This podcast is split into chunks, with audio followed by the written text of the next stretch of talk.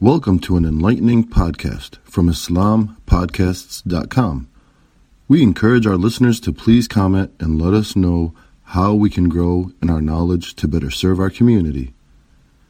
Please remind your family and friends to also visit IslamPodcasts.com for engaging discussions on current events, Islamic guidance, Quran, tafsir, seerah, and much more.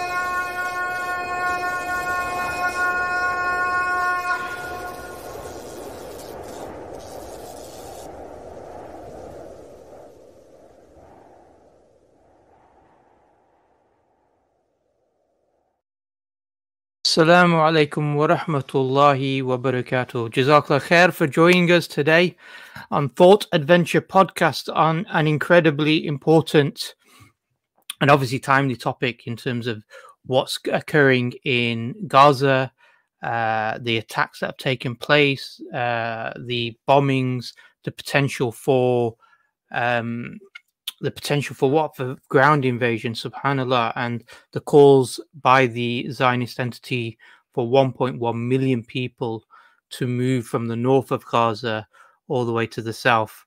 Uh, so, alhamdulillah, this is a really important topic discussion uh, that we're going to have today. Uh, inshallah, um, some of the other brothers may join, uh, the co host Jake and Abdurrahman and Yusuf. Uh, but this discussion today is going to be a presentation not given by myself, uh, but by an honored uh, guest who has a particular area of expertise in this. He's going to be uh, presenting uh, a proper presentation, and I want people to be mindful, be clear, and I think, to be honest, if it's a case of taking notes, take notes. If it's a case of watching it again, please watch it again. Why? Because there is um, there is a propaganda war that's taking place against the Muslims and against the people of Palestine. So many arguments are being presented, so many different frameworks and narratives are being pushed. And if we as Muslims don't have the ability to articulate the response in the correct and informed way, we'll do more damage uh, than good. So, this is why we've asked uh, our brother, Dr. Abdul Wahid, uh, to come and present. He's presented this before on, uh, well, similar presentations before on other podcasts or YouTube channels, but here he's tailored it, inshallah, for us to discuss about Zayn, uh, Zionism unveiled. Assalamu alaikum wa rahmatullahi wa barakatuh. Wa alaikum assalam wa rahmatullahi wa barakatuh, Sharif and brothers and sisters watching. Jazakallah khair. So, uh, just you know, before we get into the the whole discussion, the topic, you know, I I, want people to like really appreciate that if we're not informed uh, about this topic, about how Zi- Zionism came about, about the colonialist agenda for the creation of the uh, of Zionism and also creation of Israel, how Israel came about, what happened to the Palestinians If we don't if we don't know about this, how effective can we be in terms of addressing the current political realities today? بسم الله الحمد لله الصلاة والسلام على رسول الله وعلى آله وصحبه ومن والاه. Um, we, we will be much less effective. Um, we're much less effective in many ways. You will find quite a lot of Zionists know some details and they present their arguments in a certain way, and that can confuse people if you're debating with them. Um, but I think probably uh, where it's most useful is that there is a massive audience out there of people who are who are just assume this is one of the same old problems in the East where people are just fighting each other. This evening on BBC News, uh, one of the reporters he described what's happening there as the age-old conflict or this ancient conflict, and that was just frankly false. It's fake. Yeah, that's just not true. It's not ancient. It's not age-old. Okay, there's a there's a quite recent um, series of events. You're talking decades, hundred years, kind of that sort of time scale, um, and it's a lot to try and understand. It's not. It's quite complex. And, and I think my aim today, Sharif, for the audience, is to to set um, some of the information information in a in a narrative mm. that should make sense to people. And I think when I present, one thing you can do very helpfully, and the other presenters, if they come in, is to if the narrative isn't clear, and if the information I'm given doesn't fit the narrative or, or, or conflicts with something else you guys know or have heard, tell me, and we'll take it back on track. And I'm pretty sure, yeah. although in an hour, an hour and a half, you cannot present 100 years of history. Yeah. Um, particularly, it's very complex history. But I'm pretty confident that the argument I present there is robust enough to stand up to other historical bits of information which I haven't included.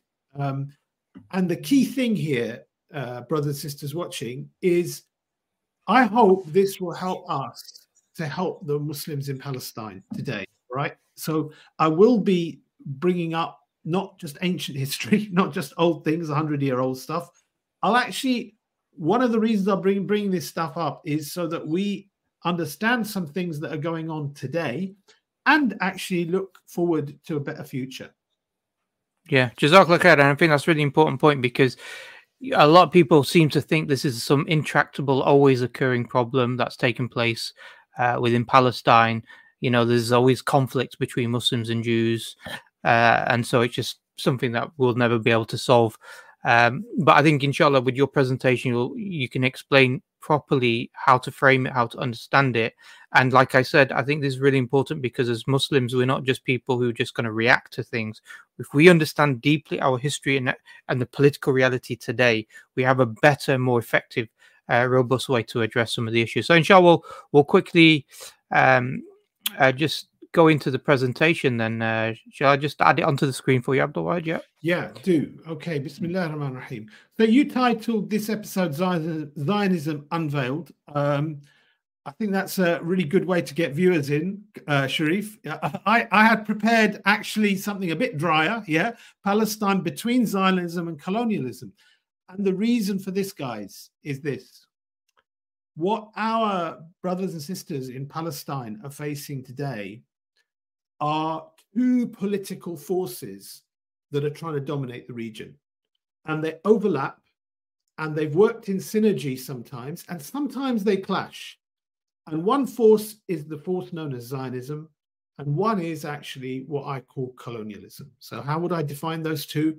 One is a political force that wants a nationalistic homeland for the Jewish people in Palestine, and the other is Western powers, originally Britain, France, later the United States, and all their allies in the West that want secular, Western, capitalist, colonial entity in the Muslim world to achieve their interest. Because that part of the world, the Middle East, it's the crossroads for everything. It really is crucial for any great power in the world to dominate that.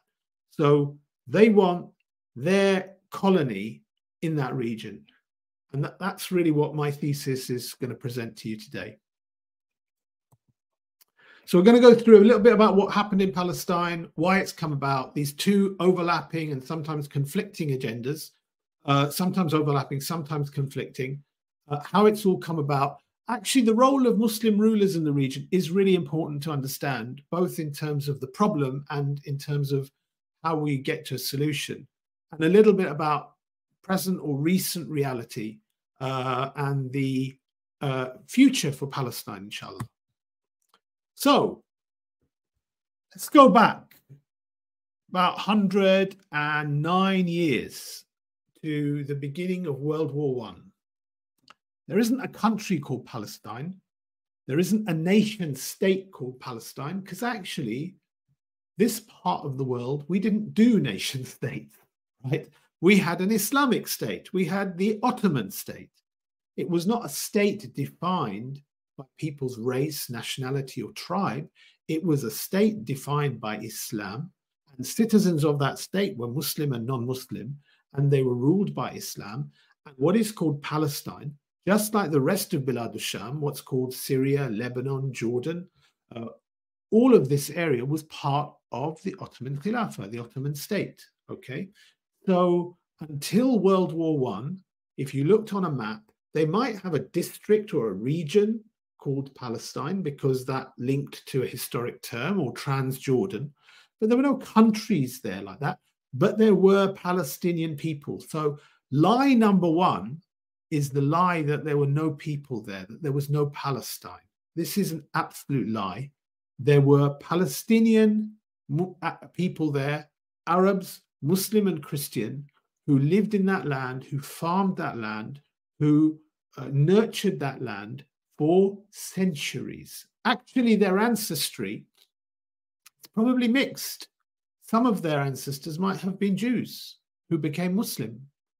Some of their ancestors might have been uh, from the Roman times. Some of their ancestors might even have predated when the Jews came. So they could be from the Canaanite people or the Philistine people that predated even the arrival of Bani Israel to that region. Okay. So uh, there's the lie there that there was nobody in this land. Uh, and there's a misinformation that there's no state of Palestine because they, we, as I say, we didn't do nation states. This was part of the Ottoman state. We'll go into detail a bit later about that. And this is a very familiar diagram, or many of you have seen it before. So 19, you, you know your history, 1914 to 1918 was World War One. So the Ottoman state was involved in World War One, and the most extreme diagram on the left shows that what happened at the end of World War One, and Britain and France carved up the Middle East between them. You know, France took Syria, Lebanon, Britain took uh, Jordan and Palestine, right? And uh, they put proxies into these countries as their rulers, but um, the Palestine area, Britain directly governed it. And this was the territory which was called Palestine then. So even if there wasn't a country of Palestine before 1918, it was part of the Ottoman state. Actually, it was called Palestine from that moment onwards. Same people lived there. Uh, and just, this just, shows. Right. Just, yeah. So, Abdullah, I just wanted to also just to emphasize this point because one, as you mentioned, one of the Zionist lies is to say there was no Palestinian state. Yeah. And it's a technicality that they're trying to use to obfuscate the fact that there were people there. They lived there. Yeah. The vast majority of the people that were living on that land were Palestinians, mainly Muslims, but there were Jews and Christians as well.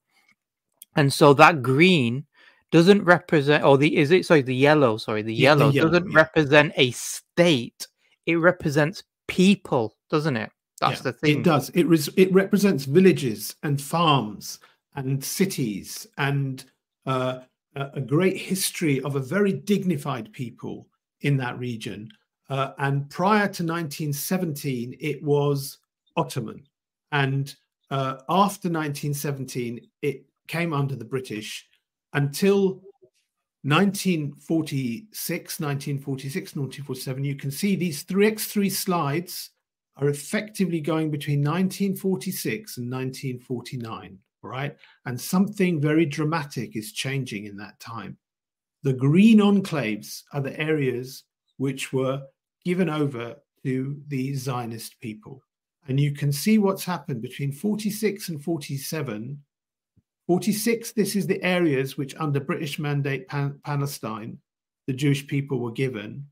The UN proposed this third map here, which, frankly, apart from the shocking amount of green that they've suddenly given and taken away from the Palestinian people, apart from that, it's a crazy idea and a plan set up to fail that you could have a state of like this yellow one and this green one. That is that is a classic divide and rule type of tactic that the colonialists have used all around the world, which leaves a mess in place, yeah, uh, to to produce war and conflict.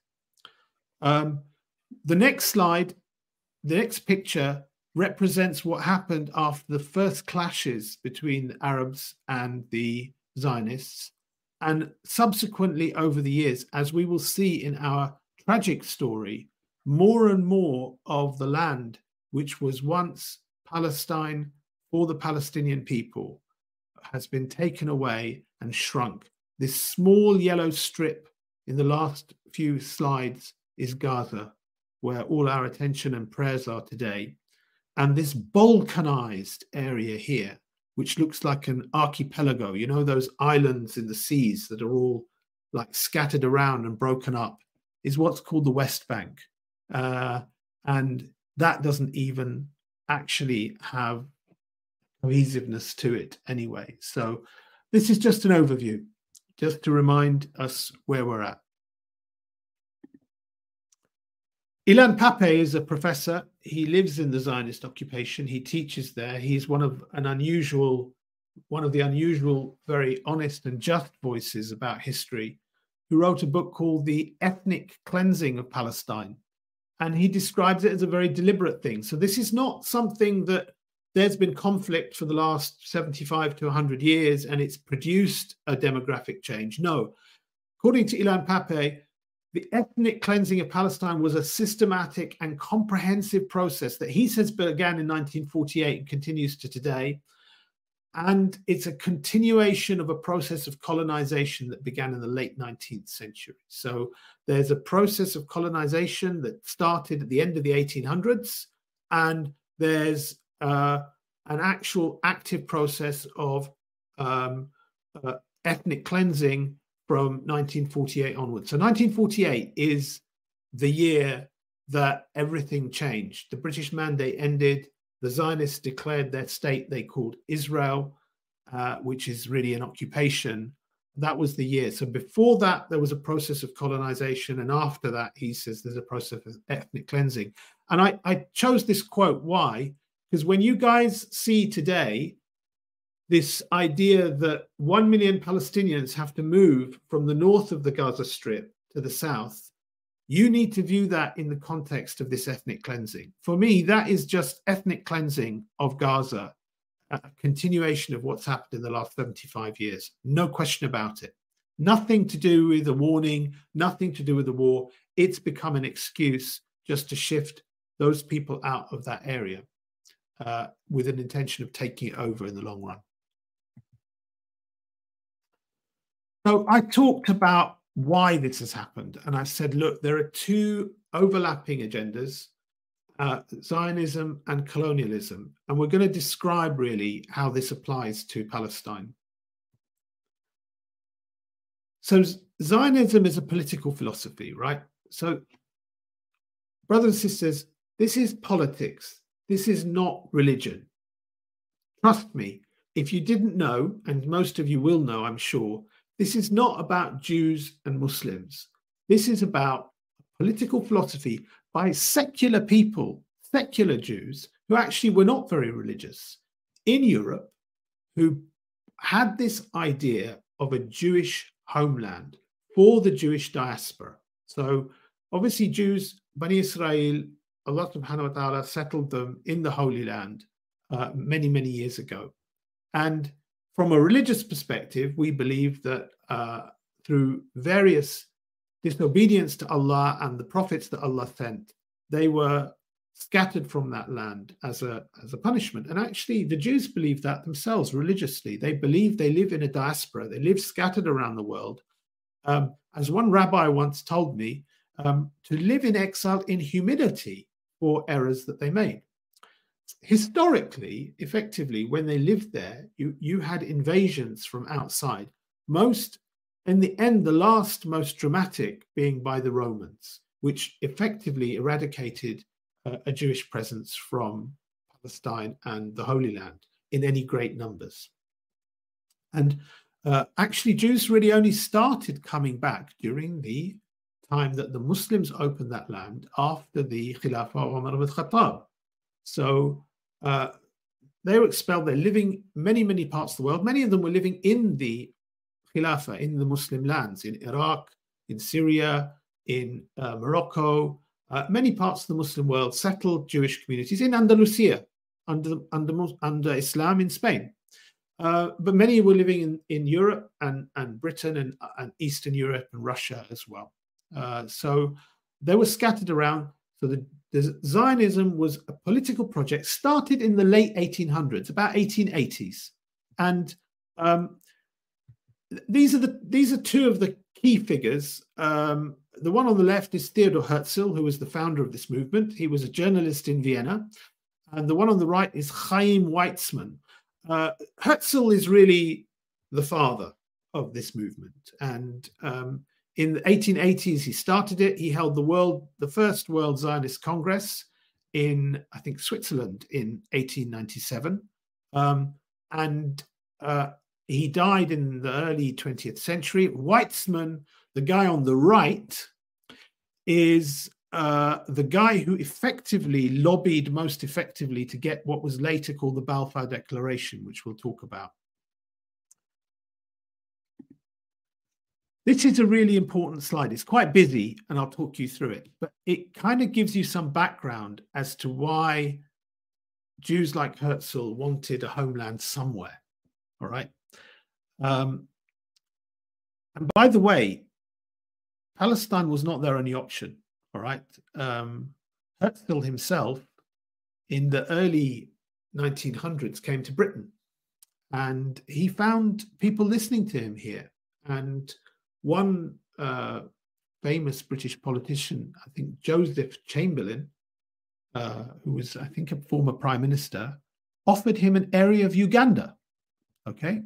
Um, and later on, uh, there was an offer of uh, land in uh, uh it's called And- Andinia, Andinia, which is in Argentina, in that area. Okay, so he was open. The Zionist movement was open to a homeland somewhere, but Palestine was their preferred choice. All right.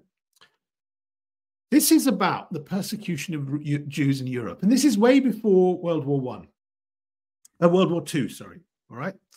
So just you really have, quickly, Abdul yeah. Wahid, sorry, just to uh, yeah, forgive me, but I just wanted to make this point because some people think, well, because I used to think this, I thought, how, why would they Uganda and South America? Why would these be options? But it's what you mentioned at the beginning because you said that they were scattered they believed their religious beliefs, Jews believed that they were scattered. They weren't allowed to return back to Palestine or Israel, as they like to call it, because they, it was forbidden for them to establish a land there. So that's yeah. why they were open to other other lands and other areas. Absolutely, absolutely. And, and you know, bear in mind, these guys are not religious. Herzl and Weizmann were really not religious people, but the, this is a group of very ultra Orthodox religious Jews who, to this day, believe it is a huge heresy and sin in their religion to politically manipulate a migration back to Palestine. Right? They're, in their religious belief, um, they will only go back to Palestine when Allah decrees it, when God decrees it. Because, you know, one of the doctrinal errors of Judaism is that they rejected Isa salam as the as the Masih, as the Messiah. All right. So their belief is that they're still waiting for a Messiah. And their trip back to Palestine will happen when their Messiah comes. Okay. Um, so they they are th- this group of Jews actually be- believes it's wrong for there to be a quote unquote state of Israel. They believe it's wrong. They believe it's a sin. Okay. And actually, their view was dominant amongst religious Jews right up until 1948. Right. Right up until actually World War II and, and the, the, the increase in persecution of Jews in World War II. But we're talking about World War One and before World War One. So at the bottom left hand corner, you have images of Jewish refugees who were victims of pogroms in Russia and Eastern Europe. So they were like literally mobs would come and drive them out and persecute them. So they would flee from Eastern Europe to Western Europe to try and find refuge.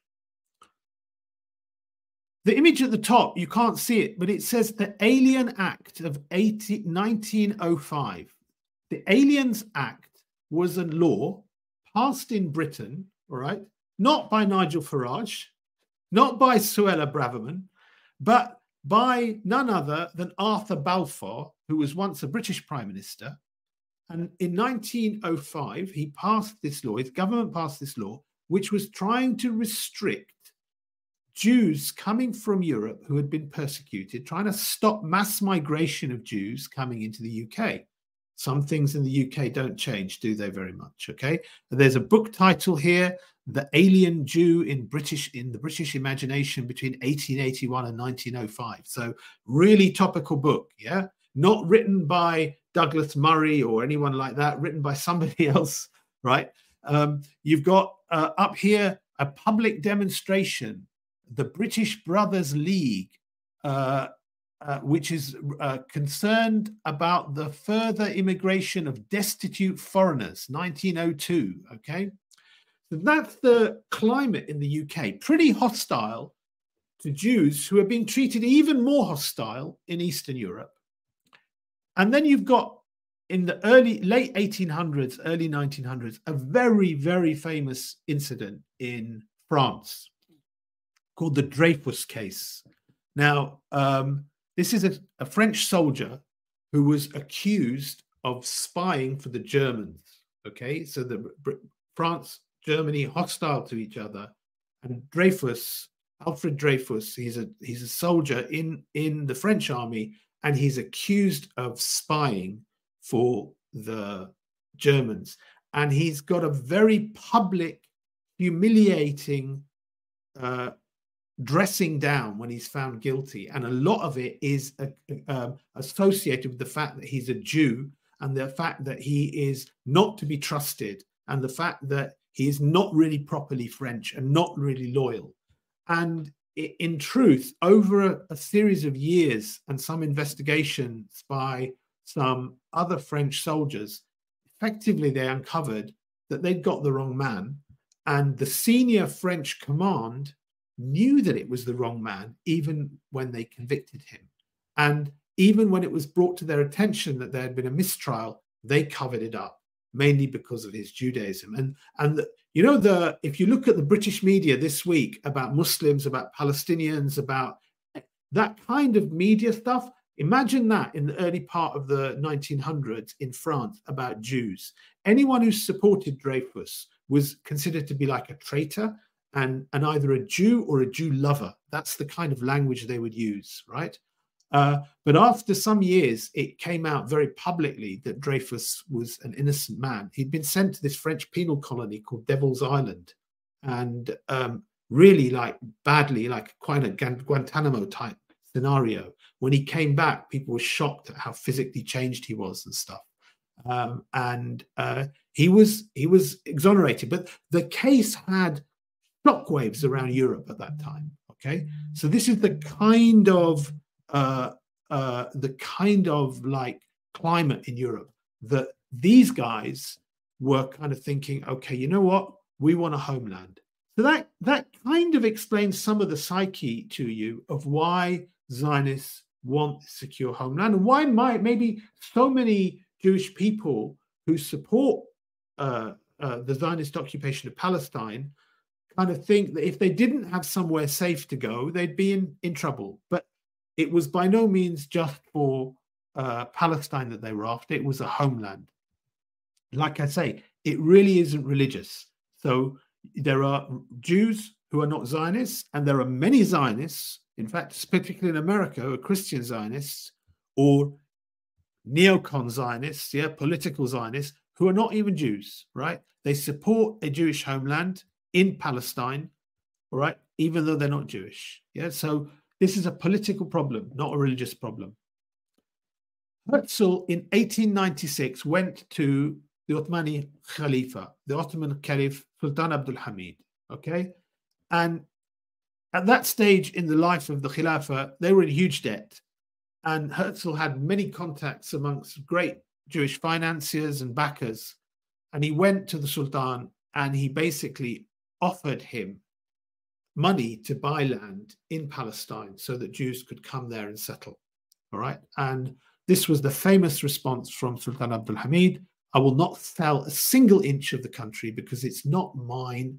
It belongs to all the Muslims. They paid for this with their blood, and we will redeem it with our blood. Let the Jews keep their millions. If the Khilafah is partitioned, they will get Palestine for free, that will open over our dead bodies. He, he understood this is not his land to surrender. Okay. Um, actually, the Ottomans they did allow Jewish migration from Europe to the Ottoman state. Uh, most famously, after the uh, the fall of Andalusia and the Umayyad uh, Sultanate in, in Andalusia in, in 1492 when Granada fell, most famously the, the, the, the Jews and Muslims who they were they were given three choices, weren't they? They could either die or convert or migrate, right? And, and those that left, they came to the uh, Khilafah and the the Khalifa at the time. He said, you know, um, Europe's loss is the Muslim world's gain, and he gave the Jews refuge then. Um, but even right up until the 1800s, 1900s, the Ottoman Khalifas they allowed Jews to come. Uh, Hamid was very politically astute. Um, he did not believe it was right to have uh, a concentration of uh, one group of migrants into one area. He knew that that would that political dynamic would be dangerous. So he, whilst he allowed migration, he advised that these uh, people settling should be settling in different different places. Yeah, I think some people they they argue, isn't it, or they state that Sultan Abdul Hamid II was aware of the political designs that they had for Palestine. And so it wasn't just a simple transaction they were asking for to buy some land, even if the land was uninhabited. Certain aspects of the land was uninhabited, maybe. But the issue was was that they he was aware that they wanted to change the demographics of the land in order Absolutely. to justify uh, a creation of their own state within the heart of Absolutely. the Muslim Ummah. Absolutely. So he he whilst he, as a statesman and as the representative of the Muslims, who are the best ummah, كنتم خير أمة أخرجت للناس تأمرون بالمعروف وتنحون عن المنكر وتؤمنون بالله.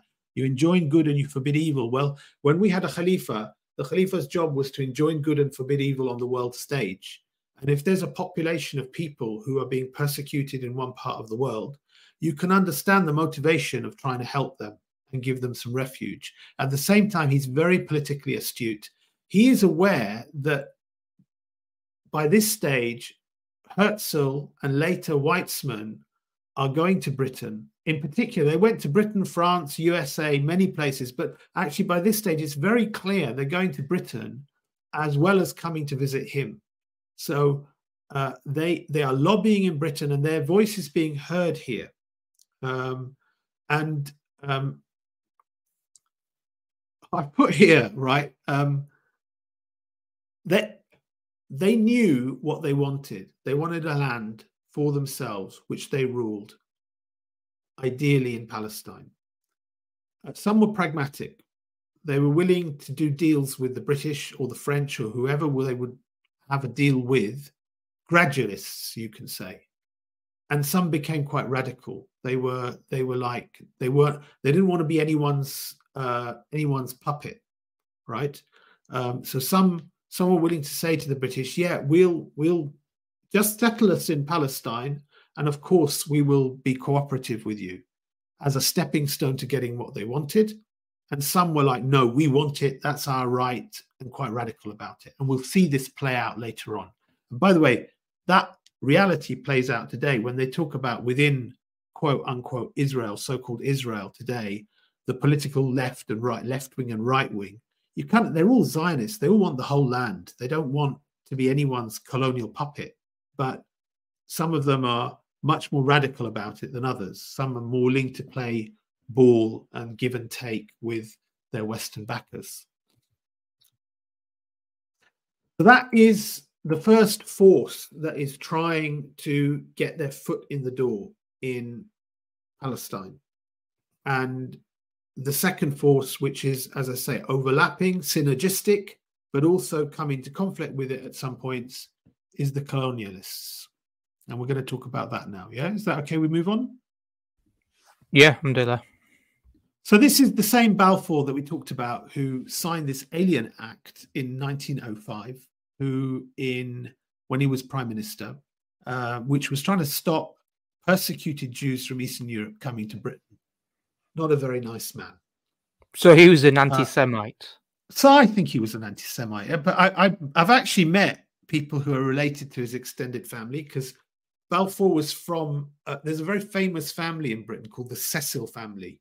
Yeah, C E C I L. Okay, um, his ancestor um, was Queen Elizabeth I's main chief advisor. Okay, and ever since that time, the Cecil families have been kind of like linked intimately with British politics, and there are many Cecils who've been uh, prime ministers of Britain uh, over the years, or, or senior people. So Balfour was from the Cecil family. I've met somebody who's a journalist actually who's from that family and he says in their family they all debate whether or not he was an anti-semite or not most of them say they don't think he was yeah but i i have to say to him i mean look he's like he's if you if you understand what happens here, you'll you'll realize that I think this guy pretty much was an anti-Semite, to be honest with you.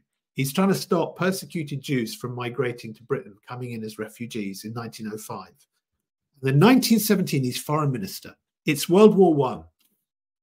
David Lloyd George is prime minister. He's a Christian evangelist, by the way. He hates Muslims and Turks, Lloyd George. Okay. Mark Sykes, Sir Mark Sykes of Sykes-Picot, which we'll talk about later, is a Foreign Office diplomat. Balfour is Foreign Secretary. And Weizmann has really had a good relationship with Sykes. And Sykes has sold Weizmann's vision to the rest of the cabinet. And by 1917,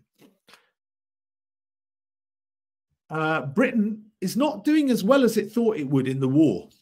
Okay, when they went into World War II in 1914, they thought it would be a done deal in about a year. They all thought the Ottomans would be finished in about six months. And three years later, they're in a stalemate, both in Europe and in the East with the with the front with the Ottomans. And by 1917, Britain's allies in the war are who? They're France and Russia. What happened in 1917 in Russia, Sharif? communist revolution. Communist revolution, yeah, the Bolshevik revolution. So you suddenly got change of government. Middle way through this war, you got change of government in Russia, right? And uh, so Britain is by this stage not confident that it can win the war, and it's got some back back um, backroom discussions happening with the Ottomans about how maybe they can have a ceasefire, and at the same time, it's promising the Zionists a homeland in Palestine. And the hope of these British politicians was the Zionists will win American support to enter into the war. Okay, they, this is their hope. Their hope is if they promise the Zionists Palestine, the Zionists will use their influence to uh, win America into the war. Now, this is actually, uh, if you ask people today, if you say, oh, Jews control the world, Jews are all powerful, Jewish financiers, they have influence over politicians, they'll, they'll say that's anti Semitic, right? But that was genuinely the belief of these British cabinet ministers. They believed that the wealthy Jews controlled everything and they would be able to influence the Americans. Okay. So that was their, that was actually their belief. So this is another anti-Semitic mark against uh, Rothschild, uh, against uh, Balfour. So we'll just quickly read this, just in case anyone doesn't know it. Yeah, it's addressed to Lord Rothschild, 1917. I have much pleasure in conveying to you, on behalf of His Majesty's government, the following declaration of sympathy with the Jewish Zionist aspirations, which has been submitted to and approved by the cabinet. And this is the statement. His Majesty's government view with favor the establishment in Palestine of a national home for the Jewish people and will use their best endeavors to facilitate the achievement of this objective, it being clearly understood that nothing shall be done that may prejudice the civil and religious rights of the existing non Jewish communities in Palestine or the rights and political status enjoyed by Jews in any other country. I'll be grateful if you bring this declaration to the knowledge of the Zionist Federation. Okay. Um, he's promised somebody else's land to a people that don't live there, to a third party, effectively. He promised something which wasn't his to give to a third party. Uh, he acknowledges in this there are people living there because he says that nothing should be done that may prejudice the civil and religious rights of the existing non Jewish communities in Palestine. So he acknowledges there are people there. Um, but he's promising that as a homeland.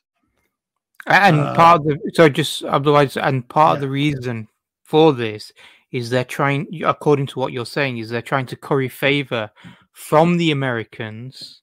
Because if they're going to give a homeland to the Jews, the Americans might come on the side of a, uh, of Britain and France, because at that time they weren't involved in the First World War.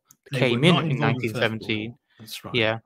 So and, they came and, and in. The war, yeah. Not had the war had been going on by this stage for three years. Like so many people had died. Yeah, it was just a bloodbath, and for no good reason. I mean, this was just like an imperial war where they're just fighting over land, influence, power.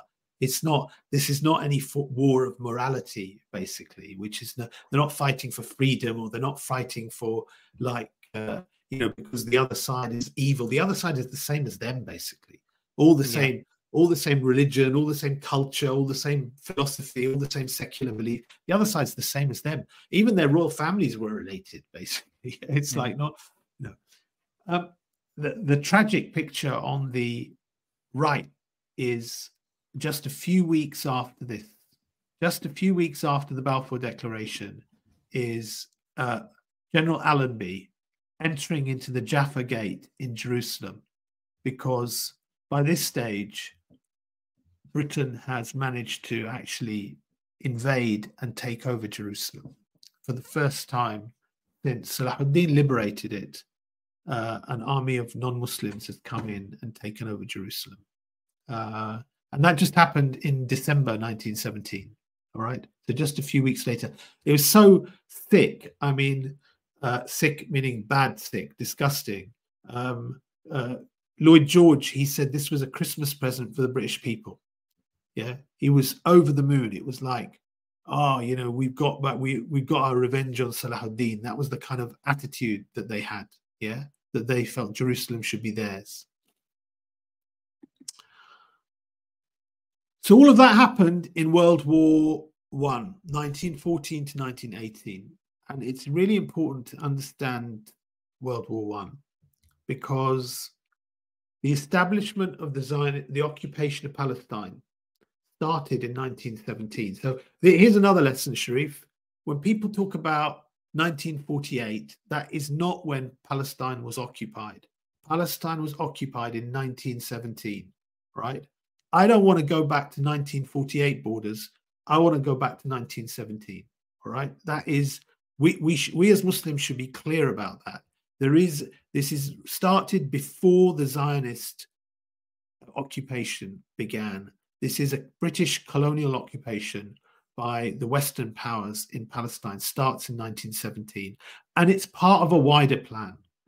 It's part of a plan to occupy, divide up, and control the Middle East and destroy the Khilafah in the process. All right? You have to understand that Britain the jewel in Britain's crown at this time was India.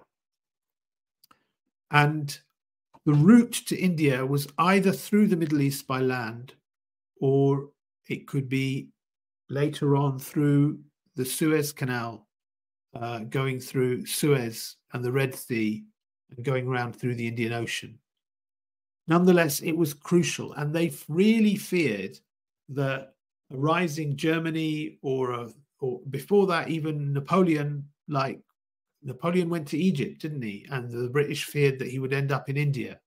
So their desire was to control this region for themselves.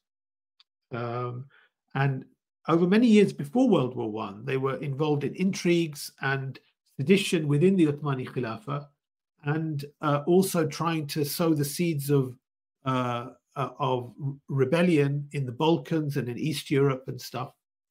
Uh, and World War One breaks out, and Sir Henry McMahon, who's a Foreign Office guy, he starts a correspondence with this man here, who is called Sharif Hussein. Sharif Hussein is uh, the leader of the he's the representative leader of the Ottoman Khalifa in Mecca. He's the governor of Mecca and Medina and that area of Hijaz. Okay. Uh, he had a very good relationship with Abdul Hamid and the Ottomans, but actually had a very bad relationship with the Young Turks. So war's broken out. Britain's declared war on the Ottoman Khilafah.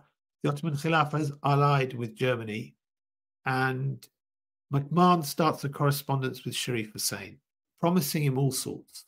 And effectively, he wants him to become a rebel and rebel, revolt against the Ottoman Khilafah, opening up another front. So you've got the front in Europe, you've got a front in North Africa, you've got the Russians and the British actually actively fighting in Turkey. And what the British wanted was that Sharif Hussein in the Hijaz would start another front against the Ottomans, which would keep them occupied in that area. Okay. Uh, and that he did. Uh, he's such a crafty man that at one stage he was taking money from the Ottomans and the British at the same time, basically. Um, and I think it might have been somebody else as well. I've forgotten who, but he was kind of like trying to get money all round. Okay. Uh, but he's the guy who allied with Lawrence of Arabia, famous, infamous Lawrence of Arabia. If anyone's seen the movie about the life of Lawrence, he Sharif Hussein is the guy that he allied with. So he started the so-called Arab Revolt, and this is one of the other sickening things that Arab nationalism. You know, it was a, it was a small entity at this time, but these guys made it into something more. It was all about anti-Turk kind of nationalism. So they were feeding off the anti-Turk sentiment and trying to create this fitna in Hijaz. So sadly, due to him weakening the Ottoman defenses, by 1917, uh, the Ottomans lost Jerusalem, they lost Damascus, Damascus, they lost Baghdad, uh, and they lost Medina as well. They had Medina up till that point as well, and they lost Medina. And uh, it was due to the treachery of this man. In secret, now Hussein, as well as being a traitor, was very politically gullible. Because uh, the British convinced him that when the war's over, they'll make him the Khalifa or they'll make him in charge of all these Arab lands. So he was expecting to be the ruler of Damascus and the ruler of Baghdad and the ruler of Jordan and Palestine and the whole of the Hijaz, right? He was expecting all of that. But actually, in secret, unbeknown to him, Britain and France had carved up the Middle East in 1916. They'd basically said, look, we'll take a, a line from roughly here. They said the they said the C in the word Acre to the L in the word Mosul. We'll draw a line, and roughly speaking, everything north of that line will be French, and everything south of that line after the war will be British.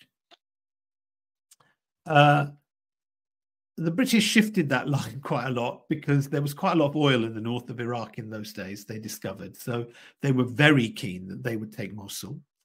Uh, they also uh, Palestine, you can see here in purple, was meant to be under international control, but the British managed to maneuver it so they would get that. And actually, after the war, initially British took over Syria and the French had to kind of like boot them out, basically. Okay. Um, but this is, they carved it up in 1917, unbeknown to Sharif Hussein. So the idea was let's occupy the land in the war militarily, when we finish the war, we'll divide it up with these straight line borders, artificial borders. We'll call one country Syria, one Lebanon, one Palestine, one Jordan, one Iraq, uh, and then Saudi Arabia. Yeah. Uh, and these, we'll call these all these, give them all these names. We'll put, excuse me. Can you hear me? Uh, yeah, yeah, fine, alhamdulillah. Yeah. can Yeah, you yeah. hear me all right? Yeah. Yeah, yeah, yeah, fine, yeah. Um. I'm talking so much my earpiece fell out. uh, so so they divided all up. They put their proxy rulers in, right? And they literally are proxy rulers. I mean, after the war, Sharif Hussein had three sons, and they gave one of them Iraq, one of them Jordan. Actually, they gave one of them, and one of them. Uh, let me get this right. They gave one of them. uh, uh, Syria, wasn't it? he won Syria, but then the French weren't happy with him, so they booted him out and they gave him Iraq. And Yeah. they gave one Egypt, they gave one Egypt, and they gave one Jordan. Okay. Uh, and he wanted, Sharif Hussein wanted uh, the Hijaz as well, but uh, no, they gave that to the Al Saud family. All right. And in, in Syria and in Lebanon, the French put their own people in who they trusted as their agents and proxies in the region. Okay. Um, so ever since that time till today, uh, these lands have been divided, and we've never really had what you could call representative rule. Uh, it's all artificial divisions. They were once one land. They were once all Ottomans. They were once all Muslims. They were once all citizens of the Khilafah, even if they're non-Muslim. They were citizens of the Khilafah, right? Um, and so this was plan number two. And plan number three in the war was to weaken the Ottoman state so much that at the end of the war, they would be able to squeeze what was left and establish a secular nation state of Turkey, abolish the Khilafah, which happened in 1924, just 99 years ago, and uh, and uh, weaken it so that it was no longer an influence. And in fact, in the treaties, post World War One treaties, all these lands were signed away. The borders of Turkey were defined. Everything. It's it's tragic when you look at the treaties. Literally, all these lands, Turkey has to agree it's going to give all of them up, right? Uh, and the the British are going to take some, and the French are going to take some. Palestine was given under a mandate to the British. Okay, so why did Britain want Palestine? Why did Britain want to do that to the Middle East? Well, one of their most senior diplomat was a guy called Nathaniel Curzon, Lord Curzon. He was a former viceroy of India and then later on a foreign office guy. He was their main negotiator in the Lausanne conference. Uh, and he instead in the House of Lords, it's about India. It's it, we want it for military and strategic objectives. So it's not about doing hum, like something noble for the beleaguered Jews of Europe giving them a homeland. Forget that. It's about their strategic objectives. And Sir Ronald Storrs, who was also a Foreign Office diplomat, who was later a Governor General of the uh, British Mandate Palestine, he described what he wanted, what Britain wanted was a little loyal Jewish Ulster. All right. Ulster is Northern Ireland. All right. And what did the British do in Northern Ireland? North Ireland, predominantly Catholic. Britain's history between Protestants and Catholics, not good. A lot of conflict in trying to occupy Ireland in the time of Elizabeth I and then Cromwell and, and these kind of things. So, what did the British do in Ulster?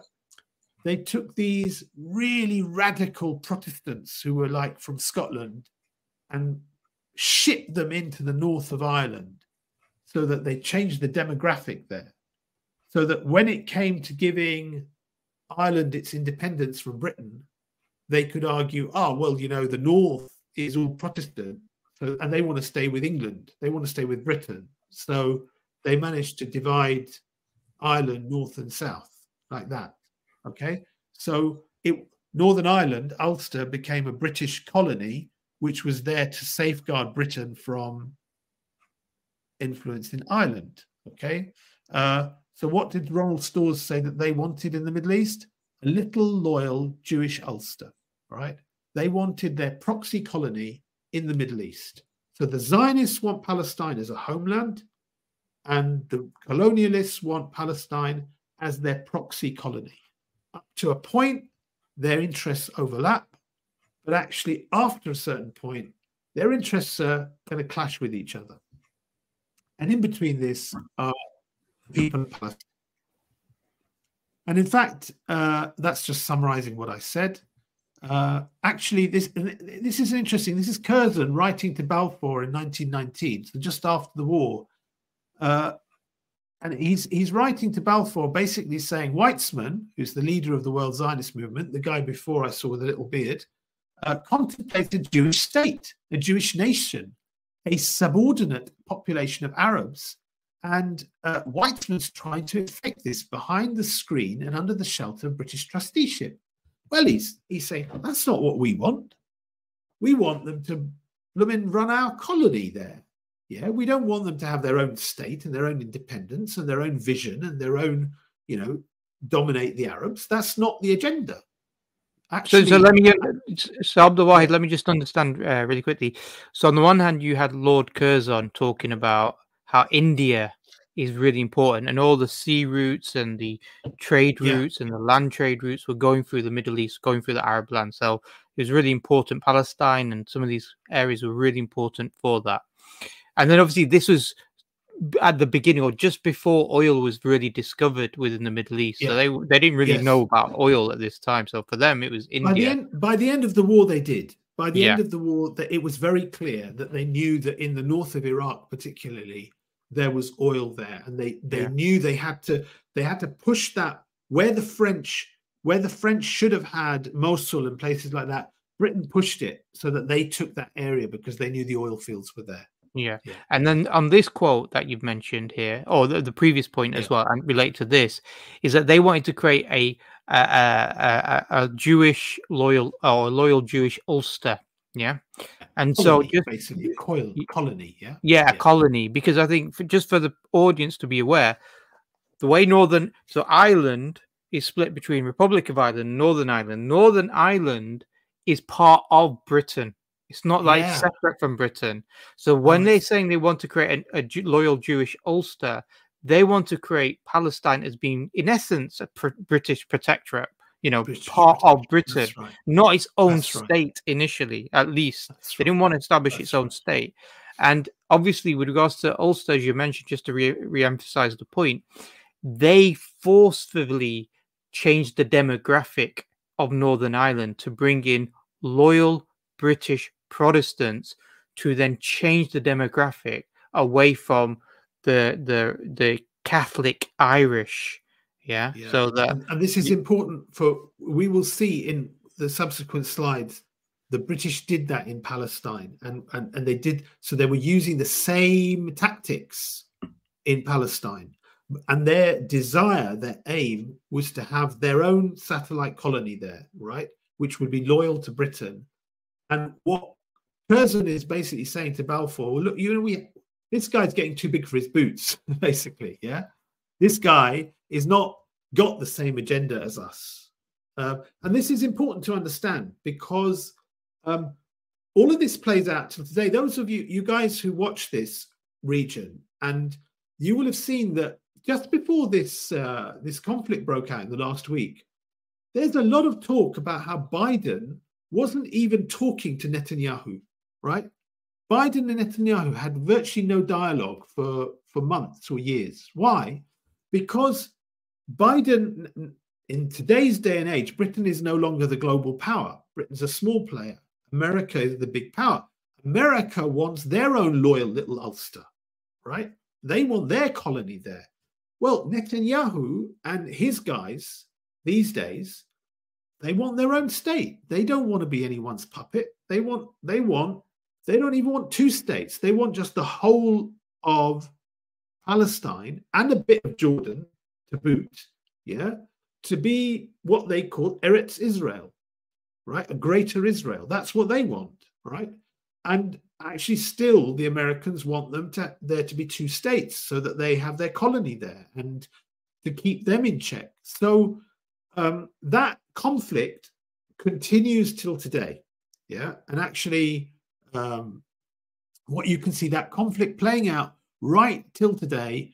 Um, and in fact, the balance is, you know, often the tension is there and it's swinging back and forth. Um, now they've all made up and they're friends again. What you can see is that this new government of national unity, which they've brought in to fight the Muslims in Gaza, actually a lot of them are the type who will more likely play ball with their uh, what do you call it um, sponsoring power the united states okay? They're more likely to play ball whereas the old government netanyahu and these really extreme guys uh, Ben Gvir and and smotrich yeah? They they don't really care what the americans think frankly. They just want to do their own thing yeah? So the pendulum slightly swung back but this tension goes back to this era. Okay, so war's ended. Britain is given a mandate over Palestine by the League of Nations.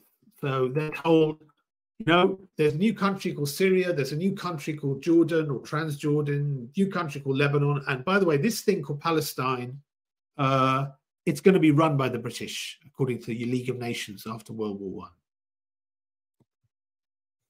And this is the this is a really important side. So remember what we said about Ulster that they shipped in all these Protestants into the north of Ireland to change the demographic. Have a look at this, guys. Two key dates. All right, Jewish population of Palestine in 1882, 24,000 people. All right, goes up a bit in 1914 because by this stage Sultan Abdul Hamid, the Ottomans after him, the Young Turks, they've allowed Jews to come and settle in Palestine, all right, because they've allowed been giving them a home because they're persecuted in Europe. So it's gone from 24,000 to 94,000. Somehow, by the end of the war, 1918, it's gone down to 60,000. Okay, so 1918, war has ended. Britain has taken over. Britain has taken over uh, the League, uh, the League of Nations mandate over Palestine in 1918 with 60,000 people. Right, their mandate ends in 1948, by which time there is 716,000 Jewish people who have been shipped in from Europe over that 30 year period. Okay. That has, in this very small area called Palestine, they brought, they've changed the demographic deliberately, deliberately to create their colony that they wanted. Okay, that's there been their attempt, and it's created fitna. Man, you know, before this time, Muslims and Jews and Christians did not have a problem rubbing along together in this land of Palestine, right? They got on culturally, culturally, they weren't hugely different. You know, they dressed the similar way, their eating habits, their food styles, they kind of you know got along. They just in in they had their different areas within the cities where they lived. They worshipped differently obviously. It was all under the umbrella of islamic rule but they got on. But in this 30 year period the british have completely changed the demographic in there and, and the local palestinian population is feeling a threat.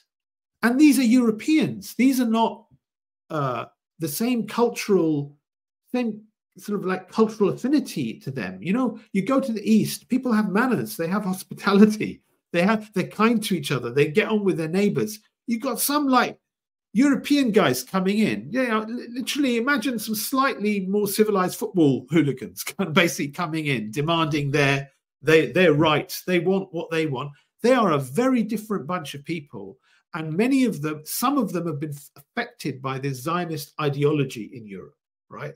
So they think they're coming in and they're coming to their land.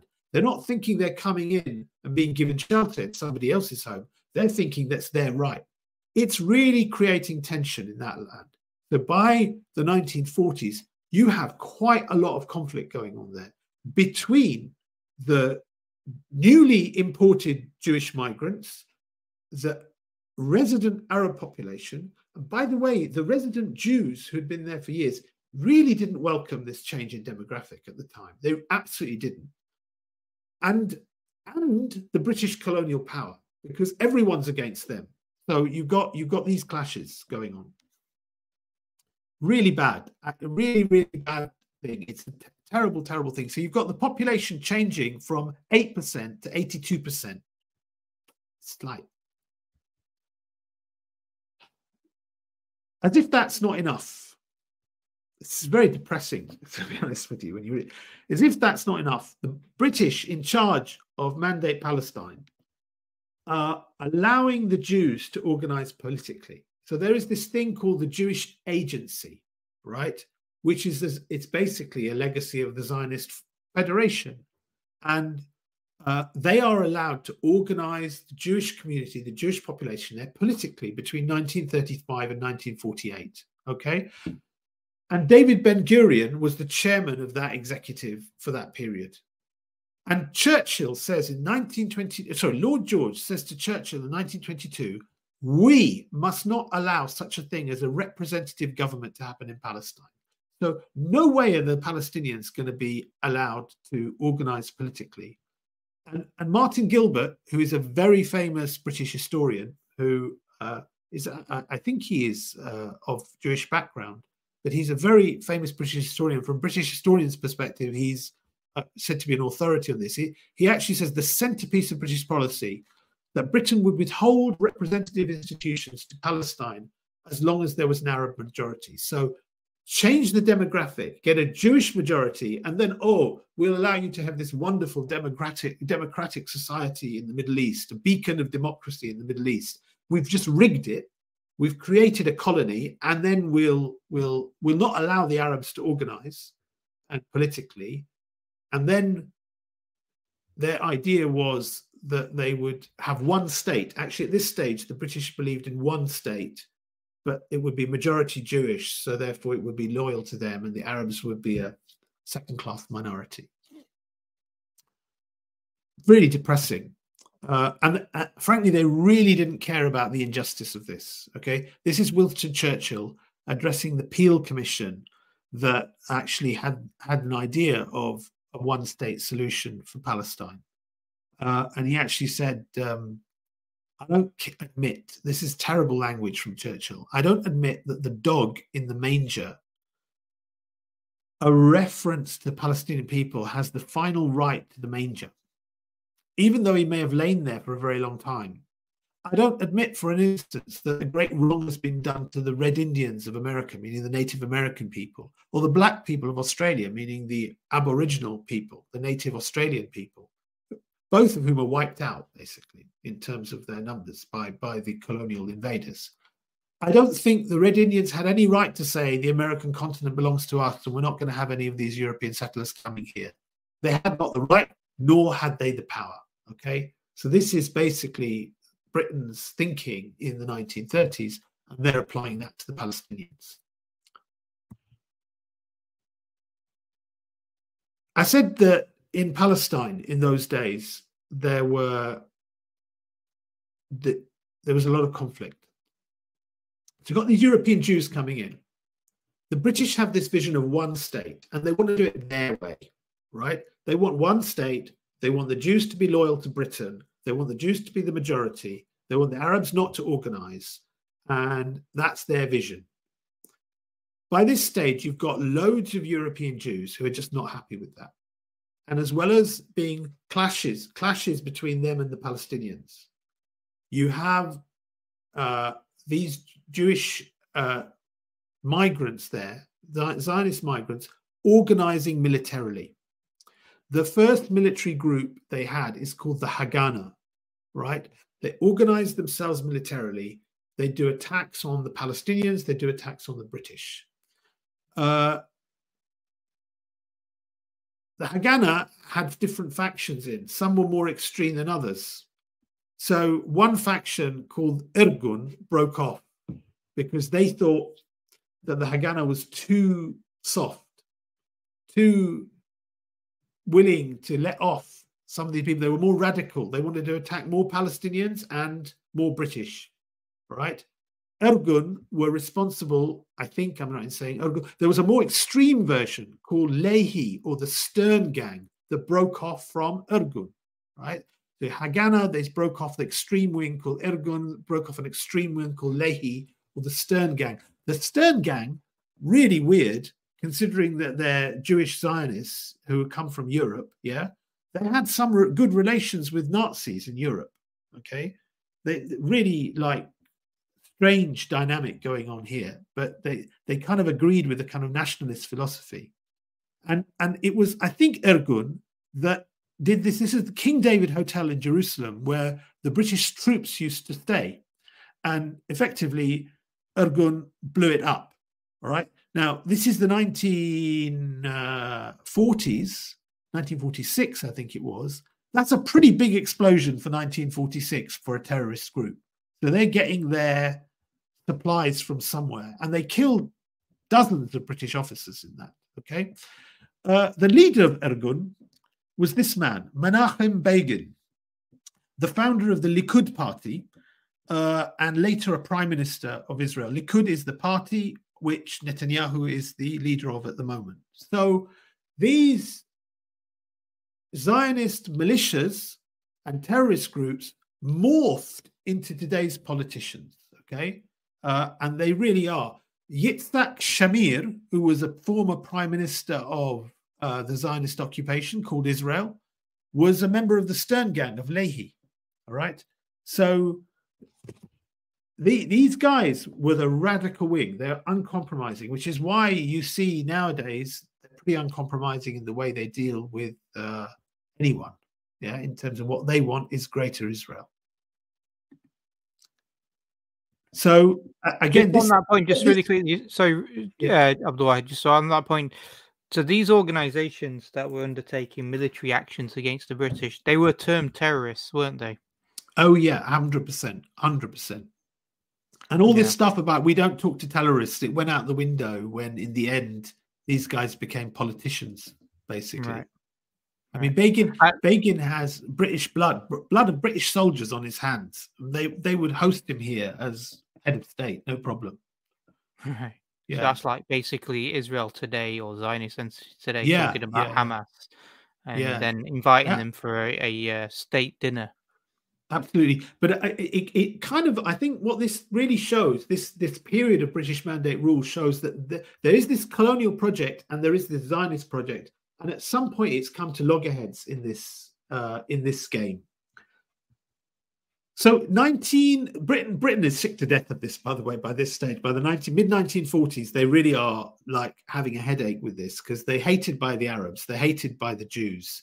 The Jews and Arabs hate each other the Arab resistance is um, there are two very famous leaders in Palestine um, who whose names were very famous. And in fact, one is Hajj Amin Husseini, who was uh, an Islamic scholar there. The the West portrays him as an anti-Semite, and and the reason they do this is because Hajj Amin Husseini, he he felt that these European Jews, Zionists coming in to take over the land were, were a threat. So he would encourage uh, any pushback and resistance against that. The, the other leader there was Izzuddin Qassam. Okay, Izzuddin Qassam. Qassam is now famous because of the Qassam brigades of, of Hamas, who, who, who, have been in the news recently. Izzuddin Qassam was a, was an Islamic scholar from Syria, and actually Izzuddin Qassam was was far more far-sighted that he knew that these Zionist Jews from Europe were just the proxies that behind it was a colonial power. So actually, he would vent his anger towards the colonial power and, and actually encouraged the people of Palestine to resist the colonial power, not to focus on the Zionist Jews who were just being pushed there. I, I say, you know, Britain is willing to fight, and America these days is willing to fight to the last Zionist Jew to defend their colony in the region. Yeah, they're happy for these peoples to, to, to suffer to serve their interests. They don't care about them, frankly. Um, and Qassam, he understood that, I think, more than Husseini did. So Qassam vented anger more towards the British, whereas Husseini seemed to vent anger more towards the Zionist uh, migrants who'd come. But mid 1940s, Britain is sick to death of it the, the, the mandate is due to expire by 1949. So the British Parliament sets a date of the 15th of May, 1948, as the point at which the mandate expires. And they're going to hand it over to the UN. Now, for those of you who don't know, the UN didn't exist before World War II. So 1939 to 1945, there is no UN, no United Nations. After the United after World War II, uh, there is the United Nations. And in 1947, this hand grenade is handed over to the UN, where they design a partition plan, right? Where the green areas are the Jewish state and the orange areas are the Arab state, and Jerusalem is an international city. And I mean, what a mess. Yeah, this is just unworkable. All right. Uh, but this is what the UN agreed to uh, in November 1947. So, November 1947, Britain's mandate is going to end by May 1948. So, just seven months down the line.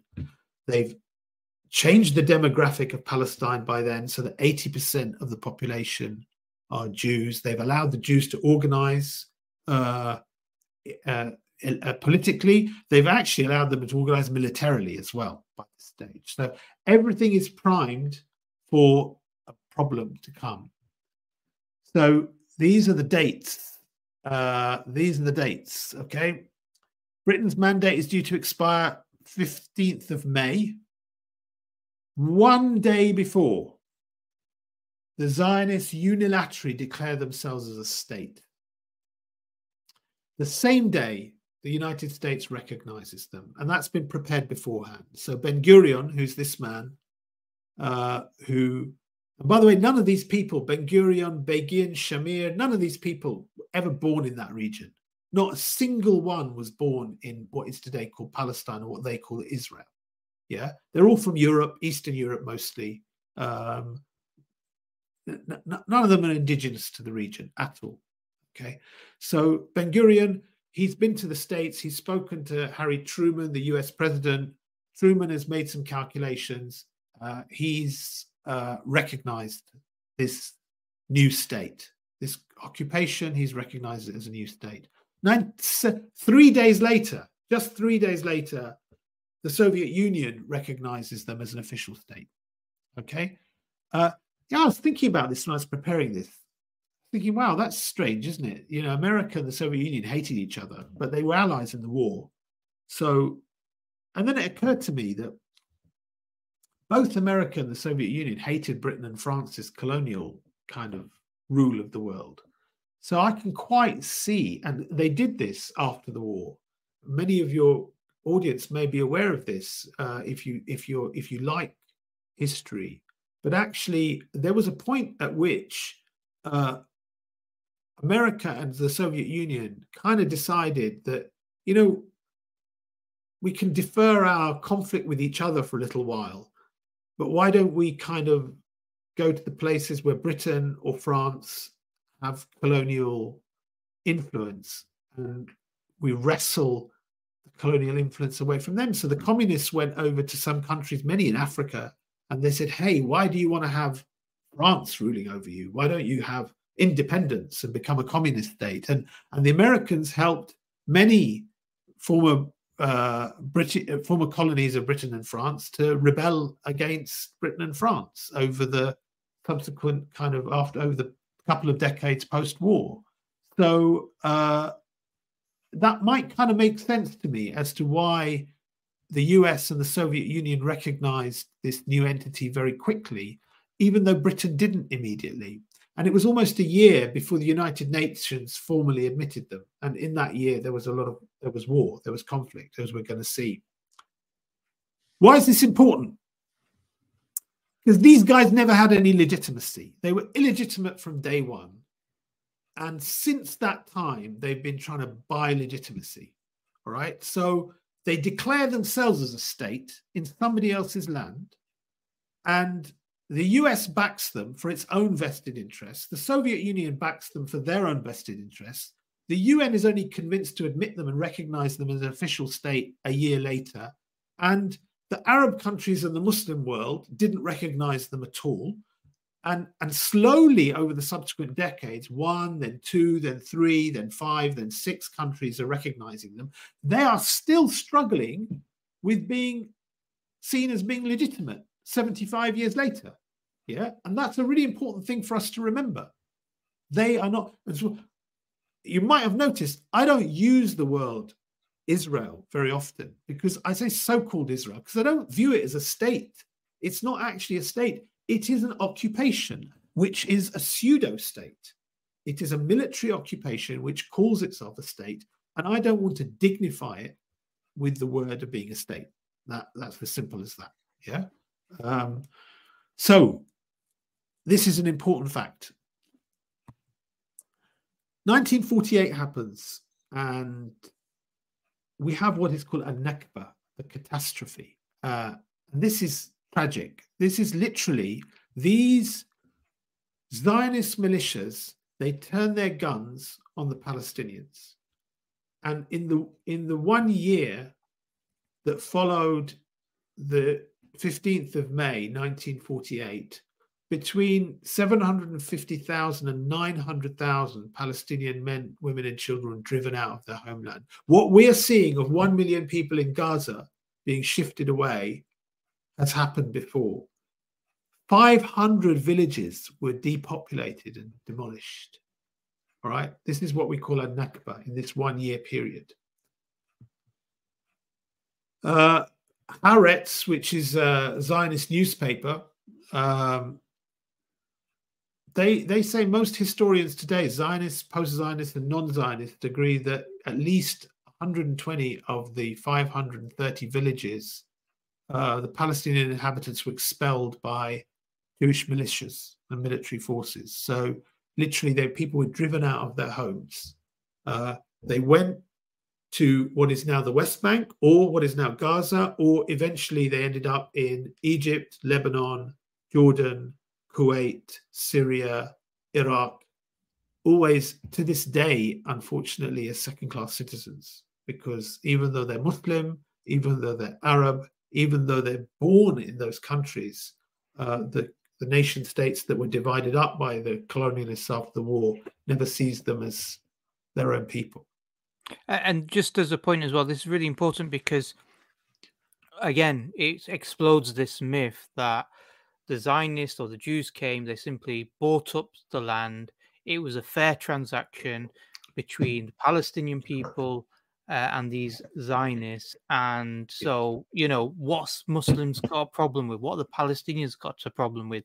But even their own newspaper says most historians agree that villages were being wiped out or being, uh, you know, the villagers were being expelled from this yeah. up to like you said 900 900,000 and obviously we're talking about a very lower population compared to today in terms of not just yeah, that region absolutely. but world population so a million people being uh, you know removed from a particular areas is a huge number uh, you know in in comparison so you know people need to be aware that this this point explodes this myth that it was just you know these Zionists coming in, buying up land, and that was mm. the reason why they were able to populate this area. It was because and, they removed the villages. They removed the villages. They removed the in, indigenous population from this area.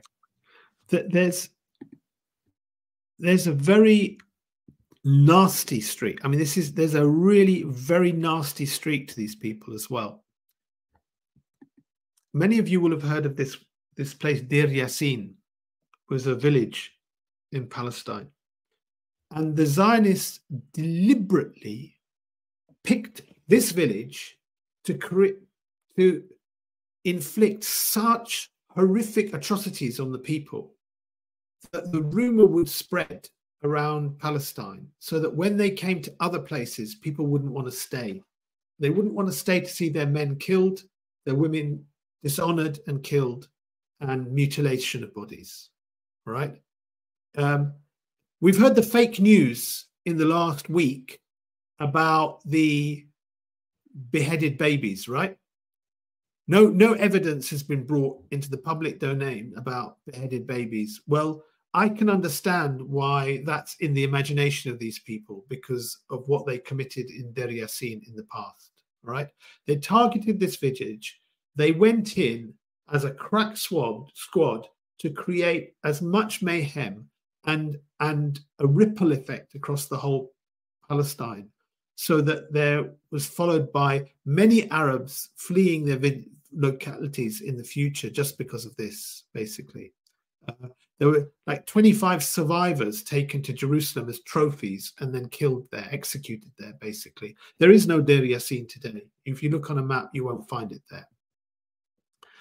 Um, uh, this is a letter from a Stern Gang operative, a Lehi operative, who said literally house by house, we were putting explosives in and they're running away, an explosion and move on, explosion and move on. And within a few hours, half the village isn't there anymore. Yeah. To me, it looked a bit like a pogrom. I mean, you know, when you hear that and you know that this land has, was occupied by people like this, you'll you'll understand why it makes us as Muslims so angry that it's as if the Western media and Western politicians want to portray to their population that atrocities in that region just started a week ago. Yeah. From 1948 onwards, this is what the Muslims and, and uh, Christian Arabs in Palestine have been living with. Okay. And and so, you know, put it in perspective, guys. This is your when when if if I say this, if there were atrocities done by Muslims last week, genuine atrocities that go beyond what is acceptable in resistance, right? We as Muslims wouldn't agree with that because our loyalty is to Allah and His Messenger and the Sharia of Allah, right? But worse than that, even if that were true and proven, worse than that is what the Palestinians have suffered in the last 75 years by multiple times over. So you'll excuse me if I don't like listen with patience to what people are saying these days about what's happening in Gaza. I mean, these are just more accounts about what happened. People tied to a tree and set on fire. People just blasted with a Tommy gun. At two Arab girls of 16 or 17 put against the wall. I stood them. This is from people that were there. I stood them, two Arab girls of 16, 17, against the wall and blasted them with two rounds from a Tommy gun. Old woman and an old man shot in the back. They just piled up their bodies and burned them and the impact goes on today. Basically, this is a this is a Zionist from today uh, who argues there is justification for killing babies if it's clear that they'll grow up to harm us. That's their philosophy of these people, right? That's the kind of thing. And th- this is a opinion column in Haaretz written by a Jewish writer in Israel who basically says, you know, killing children brings the Israelis together. And you see that. What's uniting them today is this attack. But more than that, it's the revenge, the bloodlust that's going on for revenge in Gaza at the moment, which is allowing their their their politicians to effectively ethnically cleanse. Right, it gives license to them to do what they want. And this is, as I say, this is kind of, you know, this is the language of today, basically. So the Israeli president says there are no innocent civilians in Gaza. These are banners on the road in Tel Aviv genocide Gaza. Victory is zero people in Gaza. Yeah, these are the kind of headlines that are there. And this is a still from a video where they're celebrating and joking. Gaza's going to be a cemetery, basically. So, okay. 1948 happens. They declare 15th, 14th of May. They declare their own state. Right um, the Palestinians have nothing. They're being attacked in this way I'm describing, which Deir Yassin happened before the declaration, but it's a similar type of attack happening by these militias, driving people out of their villages. Strategic attacks to get more land. By the way, there's a very good, if you've got iPlayer, there is there is a interesting series of document documentaries called Holy Land Stories on iPlayer. Uh, it is worth watching in this context. They they basically take um, people of Palestinian origin living in Britain and people of Jewish origin living in Britain, and they allow them to go and visit uh, occupied Palestine and to retrace some things about their families. And you know, the BBC try and present it as really nice, even-handed stories, emotional stories, but you know, you can't hide it. Even the way they present it, effectively, a lot of the Jewish families that are presenting there, their ancestors went there to fight, to kill, to depopulate Arab areas. And settled there. And the Arab families that are going back there are going back to find their land is taken over, is lost. That you know they had family. They had one fam- one sister who goes there, and her family were from Deir Yassin. So you know, literally, the the lands are taken. It's very moving, actually, and I don't think it's meant to be presented in an even-handed way. And even when you do, I don't think anyone could watch it and feel that it's kind of in any way, shape, or form even-handed. But what happens at that same time is the Arab countries surrounding are like really unhappy because what they were promised by the British and the French before the war is not happened, right? They weren't expecting this. In fact, Jordan was expecting to have the whole of Palestine at one stage, okay? And um, uh, and each of these countries, Syria, Lebanon, Iraq, Egypt, Jordan, they have proxy rulers in there, the proxy colonies, and the, their armies are commanded by former British officers. Okay, so there is a war declared on this new state of Israel, supposedly, or so-called state of Israel. The declared aims of this war in in the war de- the declared aims in a statement in, a, in, the terms of reference of the war that were agreed between these powers beforehand was actually included disarming the Palestinians, disarming the Palestinian militias.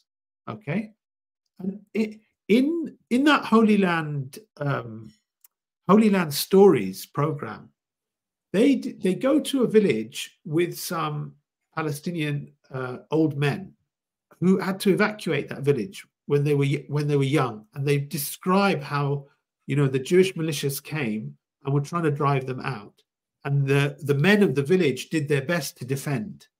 And then the soldiers came from Jordan and they said to the Palestinian villagers, Leave it to us, we will defend you.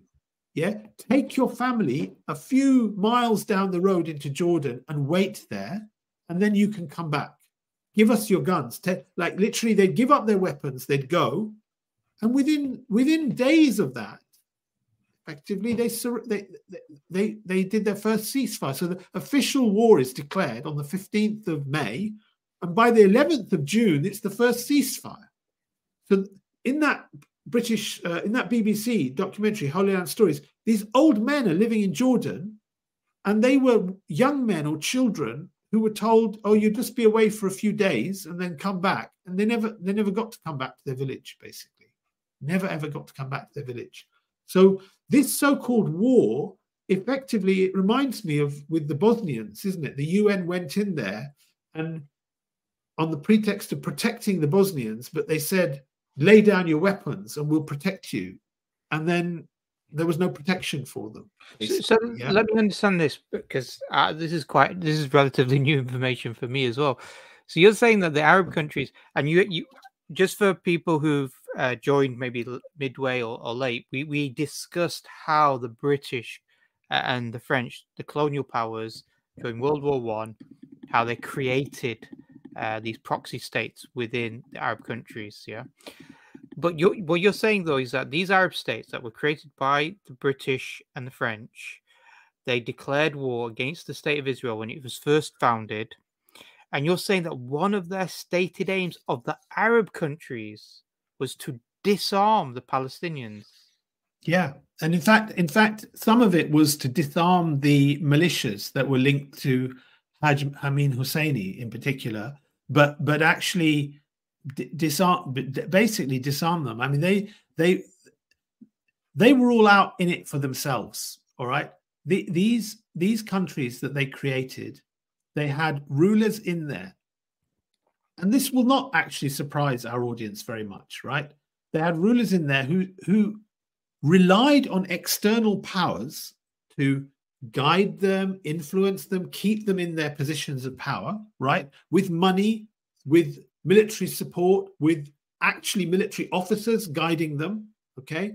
Um, but at the same time, um, they also wanted to look out for themselves and their own families and their own ruling elites yeah, so th- this is like not unusual. This is what we see in the Muslim world today, frankly, isn't it? Mm. So you you can imagine that in the 1940s, where these states are less mature than they are now.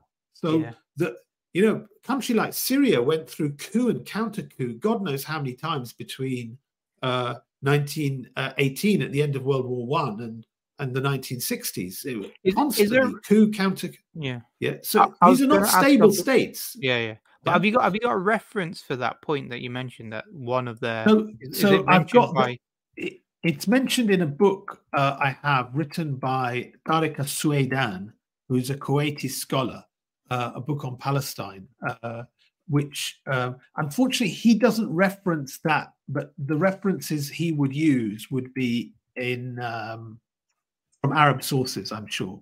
uh, Yeah, okay. um, But but but he actually he has three points, and each one of the points is effectively about disarming the Palestinians. Yeah, and one of them is one of them is to disarm the guerrilla groups linked to Hajj Amin Husseini, to disarm the population. And it's like, you know, the, the, the soldiers, the sincere soldiers who went in from Jordan or Syria, went in and said to the Palestinian people, We will defend you, right? Leave it to us, we will defend you. So I don't believe that the ordinary soldier on the ground went in thinking he's going to do anything except defend them. But their commanding officers, basically, they're the ones who determined when the ceasefire happened. And there was a ceasefire in 90 on the 11th of June, just th- less than a month after this war is officially declared.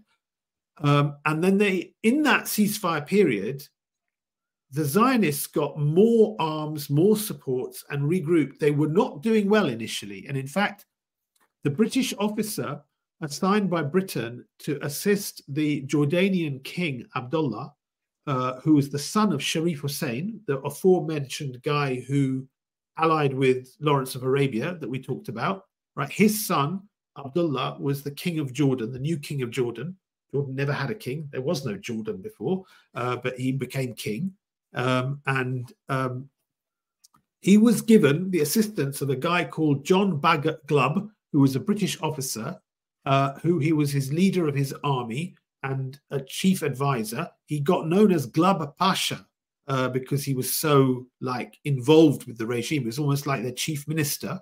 And he he is quoted as saying, if the Arabs had allowed their forces to finish the job on the 15th of May, they would probably have annihilated the emerging state of Israel. But somewhere along the line, somebody has advised these Arab countries that they should have a ceasefire three and a half weeks after they started this war to defend the Palestinians. Okay. In that time uh, of, an, of another few weeks, the Zionists regrouped, rearmed. They had arms coming in from Europe and fighting resumed. All right. Which then continued till February the next year.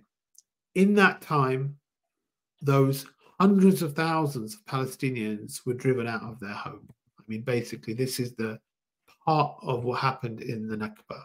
And they literally were sent to live in the areas which were, uh, which the, the Zionists wanted. They were expelled from there. They ended up living in what is today's West Bank. There are there are refugee camps in places like Jenin and places like that in, in the West Bank. In the north of Gaza, where we're talking about at the moment, a lot of them are not indigenously from that locality. They're from other parts of Palestine. And then many ended up in Lebanon, Jordan, Syria, Egypt, Kuwait. Yeah, I think Uh, seventy percent of Gaza, Yeah. seventy percent of the Yeah. population of Gaza are actually uh, Yeah. uh, refugees, refu- internal refugees. Effectively, Yeah. they they what they call the state of Israel now. That's where they actually from, and they had to move. A- and this is this is a synergistic moment between the Zionists and the colonialists, okay?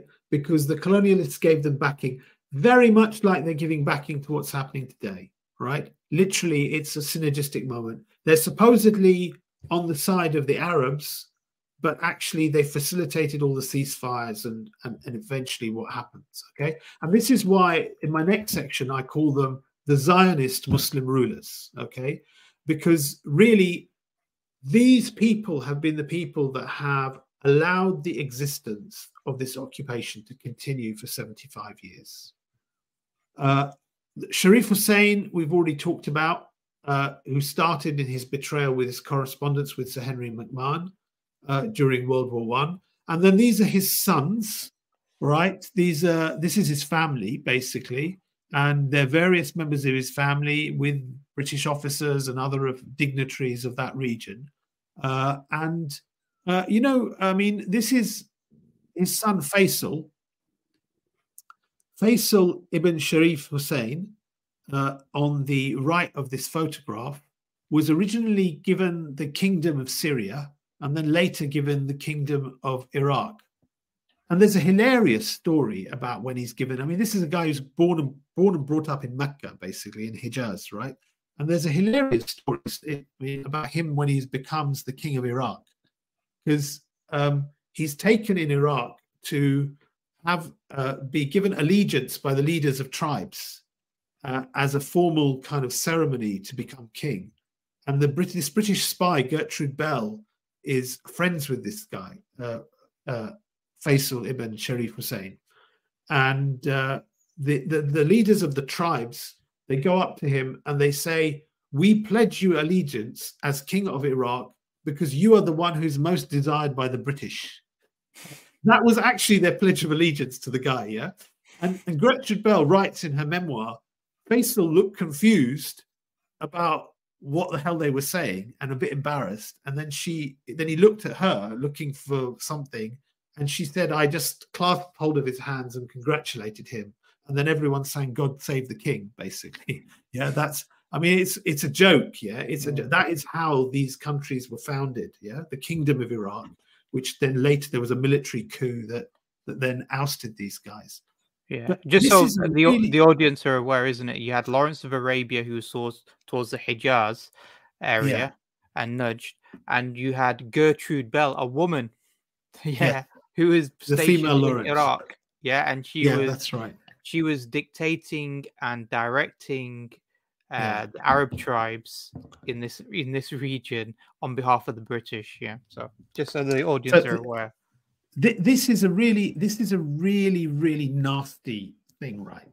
Um, in in at the end of World War One, there was a conference called there were two two big conferences, the Sèvres conference and then later the Lausanne conference. But these were the, the conferences where the Europeans effectively um, carved up the Muslim world and it, it, ended up, it led effectively to the dismantlement of the Khilafah as well. Okay.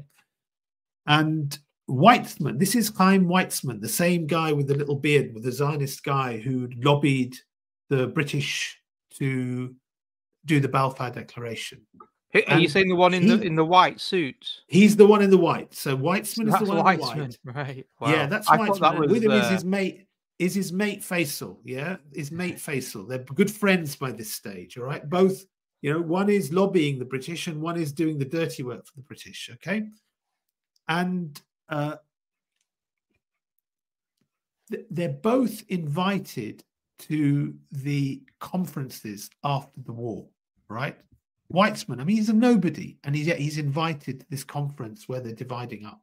Okay, and Weizmann and um, and Sharif Hussein, uh, sorry, and Faisal ibn Hussein, they basically are both asked to sign a document which uh, allows the uh, um, the the the British to take over uh, Palestine, and the Zionist organization will be kind of given a right to assist in the uh, post-war period in that thing. And this is the document which is countersigned by Weizmann, right?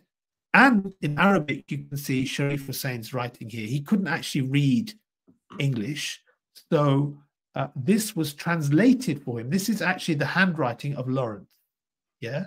Lawrence translated it for him and then he signed it. So effectively, this guy, he's a nobody. He's a he's a traitor to the Muslims, the son of a traitor to the Muslims, to the Ottoman Khilafah, and he's invited to this European conference about carving up, and he effectively signs over saying the Zionists are allowed a say in what happens in the future of the Middle East. Right? This is the betrayal of these kind of people. And just is... just so just really quickly, because maybe some people have uh, uh, joined halfway through. Weizmann was in partnership with the- Theodore Herzl, the founder of the Zionist movement. Both of them were pro-Zionist, campaigning for the establishment uh, of a Zionist state, and particularly within Palestine. So this is this is who they're making deals with, effectively. effectively yes. And and, and this is and effect i mean actually what they're doing is just he's just doing what the british tell him to. That that bottom line that's what it was really basically. So you know like it's the the paris peace is the paris peace conference is going on basically. And uh, uh they they they invite Weizmann to that so they're fulfilling their kind of agreement to them. But remember, what the British want is their colony there. So they're they're in their mind, they're facilitating their agenda to that. But effectively, what they're what they're doing is they're giving him a say in the future of the uh, of the region, and uh, it's being endorsed by by um, by Hussein as if So he's what- like sorry, some sorry. kind of representative. Yeah, Abdullah, so w- just really quickly, what year is this again? Sorry. This is actually 1919. okay? Right. Okay. So this is a, Okay. this is after the Balfour Declaration. Yeah, This is before the founding of the, of the uh, Zionist state, and they're bas- he's saying we will allow the Zionists to have a so- say within the Arab world because he's been told that by the British. Absolutely. So it's actually, you know, it's uh, the, the text of the agreement is actually His Royal Highness the Emir Faisal representing and acting on behalf of the Arab Kingdom of Hijaz.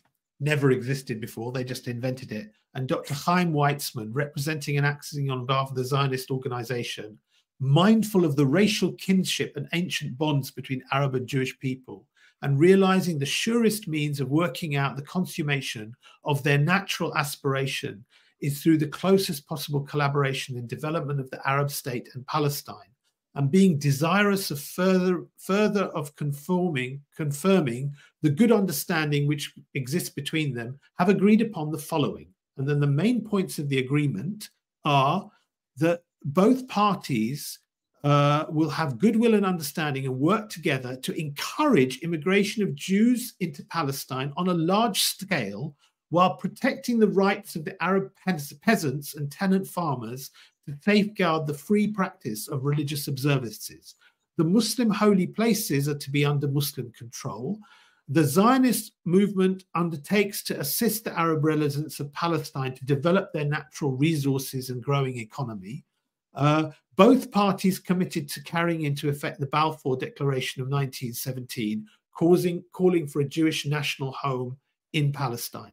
I mean, that is, I mean, it's crazy, isn't it? It's literally the idea that that somebody, these nobodies can sign this in this peace conference and it's going to happen. Yeah.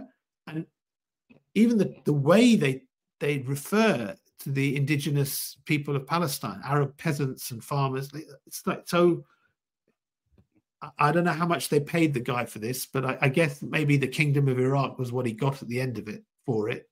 Um, these are why I call these people the Zionist Muslim rulers, because you know the first this war, the first war, like I say, all these countries, Syria, Egypt, Iraq, Jordan, they all go in there, but they're all going in it for themselves, their elites, and their colonial proxies who they're working for, British or France. Yeah.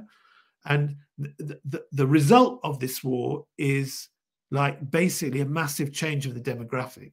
So, literally, at the end of this war, the first big change in the map occurs in 1949. It's really, um, this is uh, for the same Faisal standing next to T.E. Lawrence here. And this is his brother, Abdullah, uh, with John Bagot Glubb or Glubb Pasha in Jordan. So he became the king of Syria, but then was booted out. So he became the king of Iraq and he became the king of Jordan. And his uh, either great grandson or grandson is currently the current king of Jordan. Okay. And this is Glubb. This is Glubb, the guy. Now, The British guy has his ambassador own- to Jordan. yeah, the British ambassador, basically.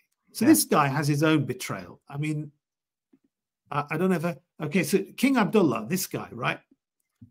So Jordan actually made peace with the Zionist occupiers in I think 1994, 93 or 94. Okay, officially. officially they made peace. So up till that point, they're supposed to be enemies. Okay.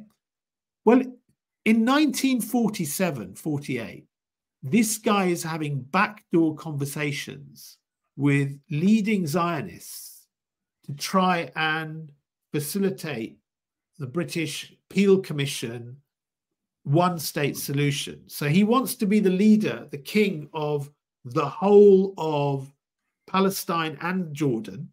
Um, and he's negotiating with the Zionists, basically saying, "You work with me, and I'll give you a good deal."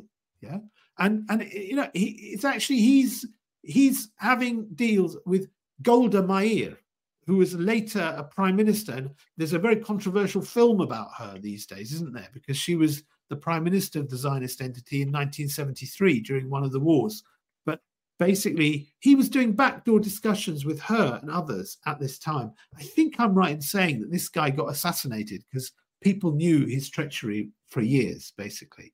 And what you've seen in the subsequent decades, I mean, I'm going to condense this very much, is war and then peace, war and then peace. And at every stage, the wars are never really fought with any way to defend the Palestinian land, to defend the Palestinian people, to give them freedom and rescue them from help. They never fought for those reasons. And the peace that's made afterwards has always sold them out. So, Ines, it, it, I was going to mention the point, which is that in all of these wars, well, most of these wars, I should say, it pretty much was the case that not only did the, these Arab regimes lose, but they also lost more land for Palestinians. They lost more land. They and then, as a result, so, that the peace that they did was a peace to recognize the losses, in essence. Yeah. yeah. So, if you take the '67 war, for example, uh, which is the one where, where people talk about 1967 borders today. So, 67 war was probably they call it the Six Day War, but it was one of the, it was the war which effectively they lost the most the palestinians lost the most land you could say in in one war. And this is an interesting one when you read the dynamics of this because um, jordan egypt syria uh, and and the zionists at this stage they've all got slightly different allegiances to britain france and america all right?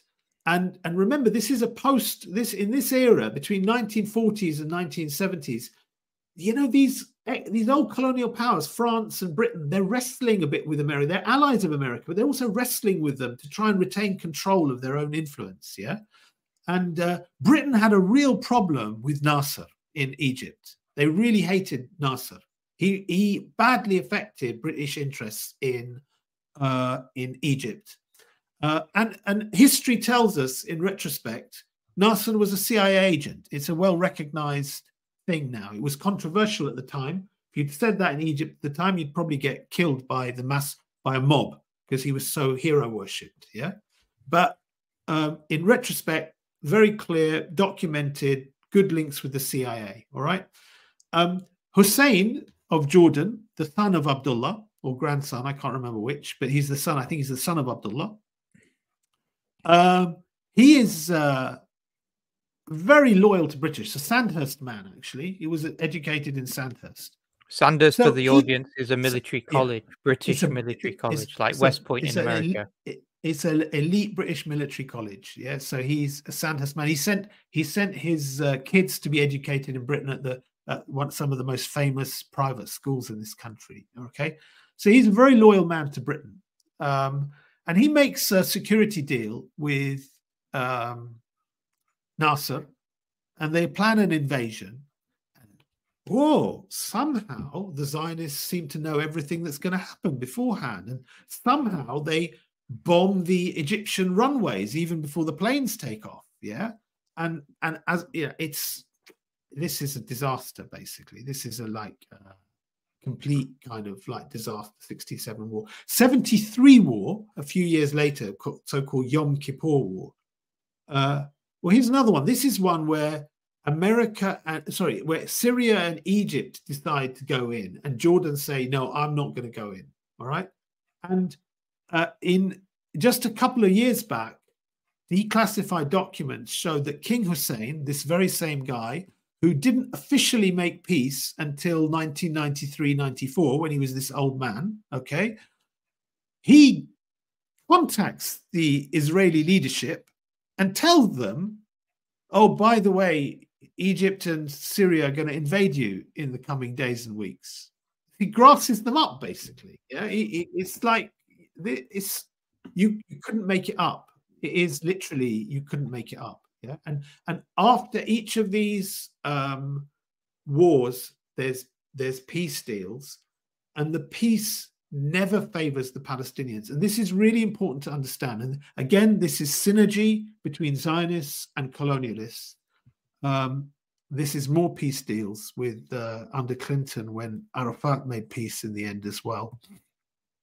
This is just a little timeline of all the different peace deals along the way. But I just want to give you one example, and uh, one taster of what these peace deals are like for the Palestinians.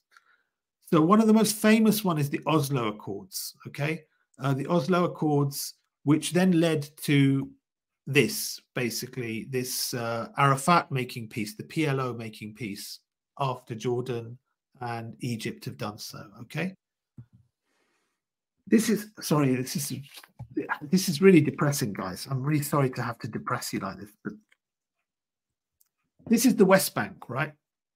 Okay, uh, if you remember um, oh, wow, that's good. I didn't realize I could do that. That's really good. So if we go back to one of our early slides, okay, uh, and this is the transition we're looking at. This is the West Bank, right? Which ends up looking like the Balkans or an archipelago, like I said. It was back to 54. So after the Oslo peace accords,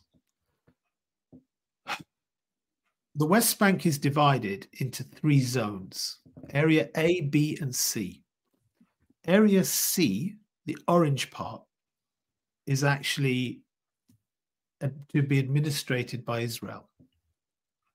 Area A, the dark, uh, the lighter grey part, is to be administered by the Palestinian Authority, and the policing is by the Palestinian Authority. And Area B, which is the darker grey areas, darker blue areas, uh, which is 22%. The administration can be by the Palestinians, so cleaning the roads, cleaning the bins, keeping that sort of thing, right? But the security is done by the Israelis, okay? Uh, and this is because these are the areas where they've made their settlement in the West Bank, okay? Now, Area C, part to be controlled by Israel, is 60% of the West Bank. Area A, which the Palestinian National Authority is supposed to be in charge of wholly, is just 18%, and Area B, 22%. That was as a result of this amazing peace negotiation called the Oslo Accords for the Palestinians. Uh, just That's as a quick kind of deal the Palestinians get.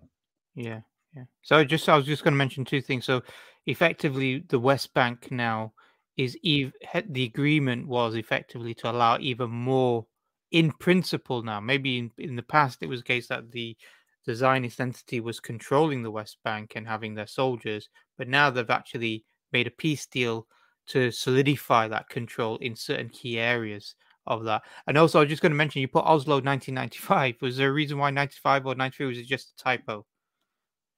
Uh sorry was it did i make a it's 90 yeah 93 isn't it 93 sorry that is a typo. Yeah thank yeah, you for that. Okay. That's fine it's a typo. Okay.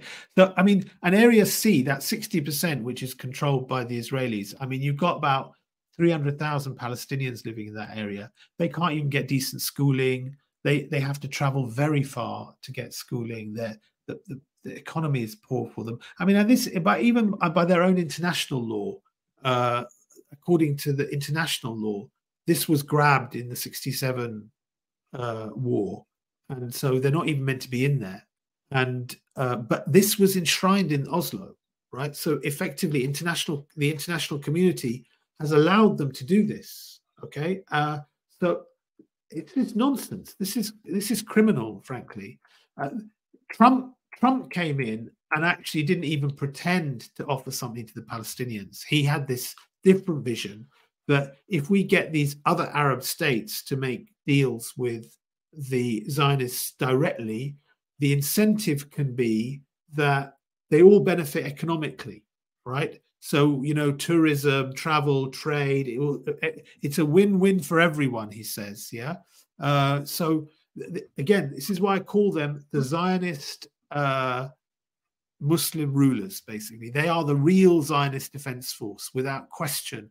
The colonialists could not do what they do since 1948 without these people. They could just couldn't do it. And at the same time, the Zionists are very happy doing deals with these people because it serves their agenda as well. Yeah. And, you know, well, what do I have to say, really? This guy has two faces when it comes to Palestine over and over again, really. Uh, Erdogan of Turkey. And, you know, future betrayal, we're expecting, we were all expecting a few weeks ago that the Saudis will make their deal. I don't say it's off the table, by the way, because when you see that history of what I said before here, war and then peace, all of us need to be very, very, very mindful about what follows in the subsequent days, weeks, and months. Okay. Because if this can happen after war, if you get Egypt, Jordan, the PLO, and this is after two intifadas that they they kind of uh, they have this yeah? If you have if you have these kind of sellout deals by these people after such bloody and terrible episodes of violence then be very very careful about what future betrayals we have yeah? And this is netanyahu at the un with his map which shows a new middle east where he doesn't even include Palestine in it, basically. He's just taken the whole thing for themselves, right? And this was a point of tension with the Americans. So the the Saudi deal, which Biden was trying to facilitate, was the carrot to try and get them to come back to America's vision of their little loyal colony. Okay. Uh, whereas this map is Netanyahu giving the Zionist vision of what they want. Neither of them are any good for the Palestinians, frankly. Neither of them serve the Palestinians. Neither of them are just in Islam. They're unacceptable. Sheikh Taqiyuddin Nabhani made this statement, which, which really actually summarizes this whole episode very, very well. He said Israel is the shadow of the Arab regimes. Okay. So literally, like if you've got an object and light is cast on it and you have a shadow, yeah, uh, the, the object is the Arab regimes, the Zionist Arab Muslim rulers, yeah. Israel is their shadow. If they aren't there, that shadow would cease to exist, and and hundred percent that's true actually. And it's really important to remember this because if you think the Zionist occupation today exists because of that geopolitical shakeup in the Middle East in the 19 um, in the 19 uh, teens after World War One. All right, so occupation militarily, division of the lands, proxy rulers, and the Zionist entity being for the abolition of the Khilafah. Right, uh, it it only exists because of the rest. If there was reunification of Muslim lands, sincere Islamic leadership, it would just literally evaporate. And I, I, really think it would evaporate. I think they would recognize that it's just so the people living there, the Zionists living there, would recognize it's so untenable. They would be on a plane back to uh, their homes in Europe and America and elsewhere, basically. Um,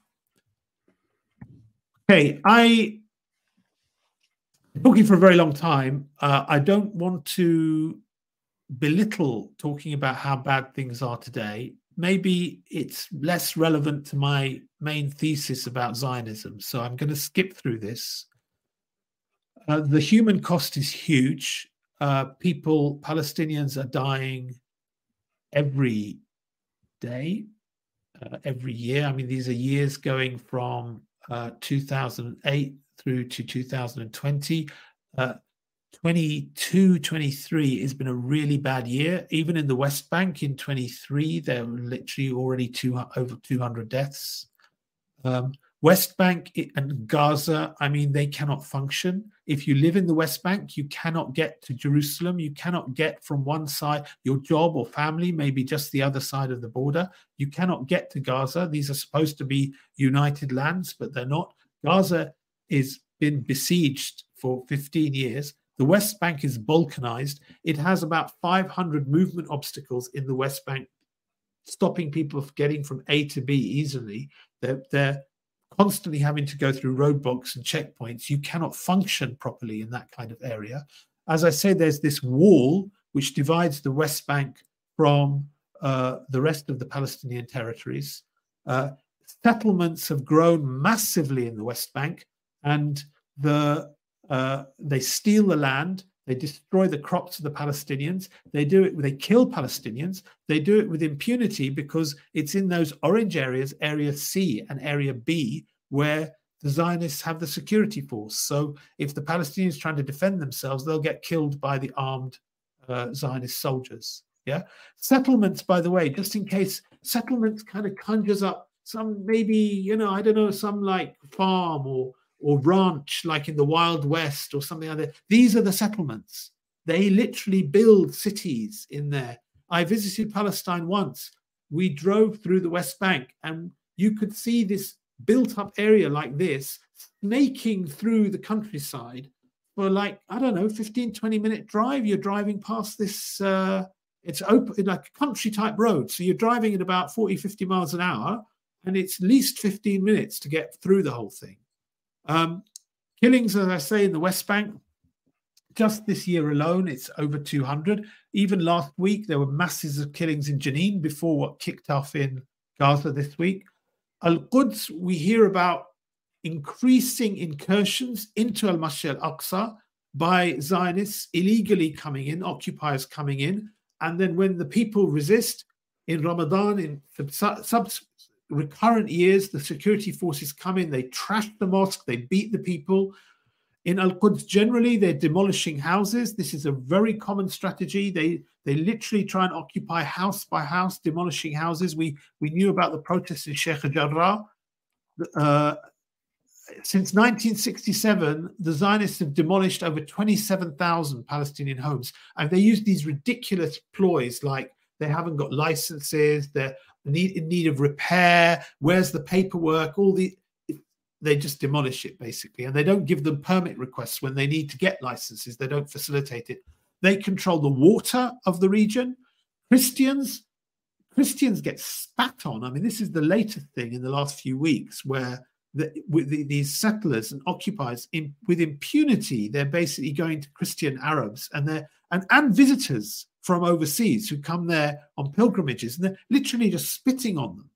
And, and, and with impunity, they're doing that. The siege of Gaza has been going on since 2007. I mean, Gaza is this very small area of land. It's literally, there's sea locked on one side, landlocked on another side. There is a crossing into Egypt called the Rafah crossing, which the Egyptians blockade because they don't want uh, refugees coming from Gaza into Egypt. Two million people in a 5,000 square mile area. It's, a, it's smaller than the city of Oslo, all right, but home to three times as many people. Uh, and seven out of 10 are refugees. Traumatized by war, schools are run down, the water's undrinkable, un- mass unemployment, you, very young population, yeah, very, very young population. But 7% of the children have stunted growth. Yeah. Uh, even David Cameron said it's a prison camp. Okay. That's how he described it back in 2010. Uh, deaths in Gaza over before this episode in 7th of October, there'd already been 35 deaths this year. Okay. Ma- many, many mass casualties over the years. Uh, as of 12 hours ago this morning, the death count in the last week is 230 nearly 200 no, sorry 2300 to 2400 that was right that was the last figure i could find from reuters this morning uh, and about 7500 injured and we are told 1 million displaced people in a week um, thank you brett who's just said it has a population of 5000 people per square mile, I think. Um, I missed that. Um, 5,000, 26 people per square kilometer. Thank you, Brett. Really, really helpful statistic. Uh, the Zionist leaders, you got to get this. They talk about extreme right wing, extreme left wing. The recent government is un- unashamedly radically Zionist. They they really don't care to be a puppet of the West. They want the whole land of Palestine and some of Jordan back. That's Netanyahu. This is Smotrich who believes it. He's got some pretty ugly beliefs. He lives, he actually lives in the occupied territories and settlements, uh, basically. He also believes in, in changing the demographic. He talks about flooding the areas with Jewish settlers. And uh, if the Palestinians kick up, then kill them effectively. Yeah, he, he has no shame about believing that. Um, ben Gvir, very similar guy, guy with a criminal record, probably you know probably guilty of personally murdering people, um, and a real thug. Um, these guys, the West portrays them as really bad and really evil. They are really bad and really evil. But the trouble is, the West portrays the new like unity government with people like Benny Gantz and Gantz and Yair Lapid and these kind of people as kind of the good guys because they can deal with them. But they are also radical Zionists who really they have a more gradual approach to uh, subjugating the Palestinian population and depopulating the area. Uh, you know, many people will remember Tzipi Livni, a former foreign minister of the Zionist occupiers, and she said, you know, Arabs, they can go and live in Jordan. You can go and live in other Arab countries. So, and she was talking about the so called Israeli Arabs, the ones who live as citizens, full citizens of Israel. Yeah. So, uh, they all have the same agenda. They just have different means of getting there. The pendulum has swung away from the extreme right because Netanyahu, Ben Gvir, Smotrich and their gang are being blamed for what happened last week. Last week, and uh, the, this unity government that's come in, their other players will be seen as more acceptable going forward. So that this is what's happening there. But they're literally all Zionist thugs. Future, okay. What can I say? the present is pretty terrible. The past is extremely depressing. Okay. The future is good, man. The future is good. And I'll tell you why. Uh, Sykes-Picot and the division of the land, the abolition of the Khilafah, you know what? That's how it's going to change. And actually, we are foretold by prophecy from the Prophet that Khilafah will re- emerge So that land will be united again. There will be a righteous Islamic ruler. And, and key thing for everyone in this, guys, Muslim or non Muslim, right? When Islam ruled the region, you actually had some justice there. You didn't have persecution of Jews. You didn't have persecution of Christian in, Christians. In fact, one of the only reasons you have Jewish and Christian populations indigenous there is because they had protection under Islam, right? The aberrations to the last 1400 years have been the century of Crusader rule and the last century of, of colonial stroke Zionist involvement in the region. So, actually, anyone who really wants peace, security, and justice and decency for people, they would realize that that will come under an Islamic system. The Islamic system doesn't expect people to become Muslim, right? No.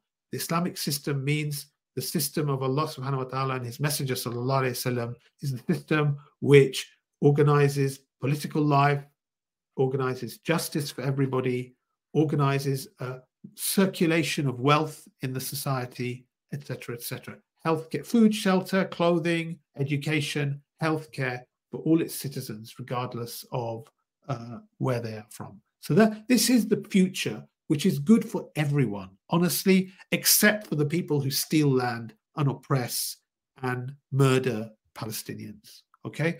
And does the Muslim world have the capability? It sure does. The left hand column is the military capability of the 14 closest countries to the Zionist occupiers. and the right hand column is the Zionist occupiers. By every metric on expenditure, active armed forces, artillery, aircraft, naval craft, every metric, just these 14 countries, you're talking about between 7 and 10 to 1 ratio of strength in favor. I, I really don't believe this is a personal belief. This is not, I can't assign this to anyone else but myself. I really don't believe there will be, when, when the resources of the Muslim world are united, I don't believe there will be a bloodbath. I believe actually these people, the ones who have something to be ashamed of, will leave. They will not stay around for a fight. I've been there, I've seen them, I've looked them in the eye. They are not a very brave people. I will tell you that. They really are not. Okay. I had to push my 75 year old mother in a wheelchair, and they were terrified of me coming towards them with my mother in a wheelchair. Uh, and they had their arm guns pointing at us uh, when we went to visit Hebron, shouting at us in Hebrew. I couldn't understand them. And seriously, I think I was more afraid of my school teacher at school than I was of this guy. Uh, he was terrified. Yeah, I can see why they shoot so many people. They are very, they are very, uh, they've got their fingers on the triggers too much. They are absolutely terrified. They're terrified of me with a 75 year old woman in a wheelchair. They've got a problem. Yeah, they've got a serious problem. Yeah, and, and, I remember when when similar, not that same story, but a similar situation where I was uh, in the old city of Jerusalem, and you know, obviously coming from the UK, and you know, we, we we're not used to seeing people with big guns, you know, big rifles, and you know, full body armor and all that type of thing, just patrolling the city and stuff. So I was just looking at that guy, and he just looked at him, and I saw him put his hand towards his gun that he had holstered. Yeah, he was getting worried because I was looking at him, and then I was, and I, I you know, he's normally you'd be in that situation, you'd be a bit worried, but I've, I just thought, what? This guy's a bit of a coward, to be quite frank. Yeah. I've just come as a tourist. I, I don't even know. I don't know how they live their lives like that. To be honest with you, they must be neurotic. They must be totally yeah. neurotic. I mean, the flight I went on from here, my family was the only Muslim family. There were some uh, British people who were Orthodox uh, Hasidic Jews who were obviously going for some kind of visit. They're pretty much keeping themselves to themselves on the plane. They're reading their texts and stuff. And then there were there were a lot of Israeli Jews on there, and and they're very rude to each other and very rude to the staff on the plane. But the thing that struck me most was that when we were coming into land, they were absolutely petrified. And when the flight actually landed, they spontaneously broke into applause. I've never been on a flight where that's happened before, to be honest with you. I've I've literally I've never been on a flight where where people broke into applause when they land, basically. Mm, I've been on a couple, to be fair. Have you? Okay, yeah. that was new to me. That was new to me. But but seriously, I'm I'm not joking. You know, everything else. I mean, you know, people talking about what happened last week. Yeah, whatever anyone thinks about what happened last week, it showed that a few hundred people showed them that they were not invincible, and uh, that neurosis, that collective neurosis there has just grown. And that neurosis is manifest in the, the, the, the massacre in Gaza at the moment. Yeah. Um, and then finally, that is my final slide with words. This is a hadith of the Prophet ﷺ, narrated by Ibn Asakir. And he mentions that this matter, the Khilafah, will continue after me in Al Madinah, which it did in Khilafah Rashida. Sayyidina uh, Abu Bakr Uthman and uh, Abu Bakr Umar Uthman were the uh, Khulafa in Al Madinah. And then he said it would move to Asham. And by the time of the Umayyad Khilafah, it was in Asham indeed. And then to Iraq. And the Abbasid Khilafah was indeed in Iraq. And then to the city, which was what they used to call Constantinople or what is today Istanbul, which indeed it was the capital, and then to Beit al Maqdis, which is Jerusalem. This is a prophecy of the Prophet. Okay, so it will go to all these places, and it's been in all these places except Beit al Maqdis. It's never been the capital of the Khilafah. So if it reaches Beit al Maqdis, he said, then it would have reached its natural resting place, and no people who remove it will ever get their land back again from it. Uh, and, and, you know, so actually, the good news from the Prophet ﷺ is that one day, Bayt al Maqdis will be the capital city of the Khilafah. And, and that, that promise of Allah that He is in full control, Prophet Allah's messenger, Allah's in full control of His affairs, is something that should really give us some confidence for the future.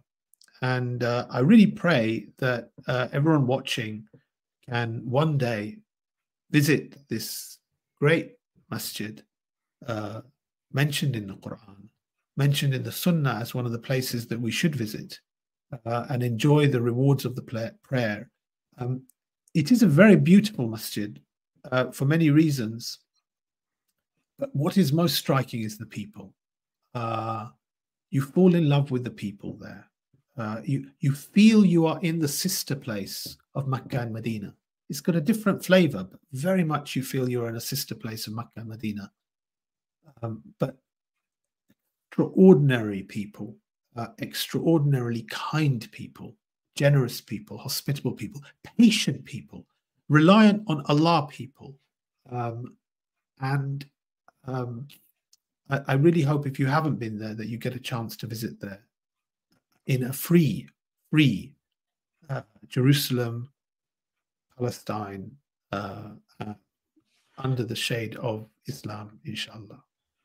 Jazakallah khair. I just wanted to address one. Uh, I'll, I'll Jazakallah khair for the presentation, very detailed, mashallah. I just wanted to quickly address this issue, uh, which was about how the, the oh, final. Sorry, sorry, uh, sorry to interrupt, Sharif. Isa has said not Al Aqsa. Isa, no, no, no. Please don't, don't, don't, don't make that mistake. Um, can we? That's can we put my mention. slide up again? Yeah, yeah. Can we put my slide up again? Yeah, one second. Yeah. So the whole Isa, area, okay. the whole yeah, area is yeah. Masjid Al-Aqsa. Yeah, yeah. So Isa, yeah, it, it, it, you you need to understand this. There is a huge compound, right? Which this Dome of the Rock sits in the middle of. Okay, that whole compound is Al Masjid Al Aqsa. Right. Yeah. And within that compound, there are several different buildings. The Dome of the Rock is one. The Qibli Masjid is this this one here, the one I've got my behind me. Yeah, this is called the Qibli Masjid in Al Masjid Al Aqsa. Okay, and then there's a Masjid al Buraq and various other buildings and structures in there.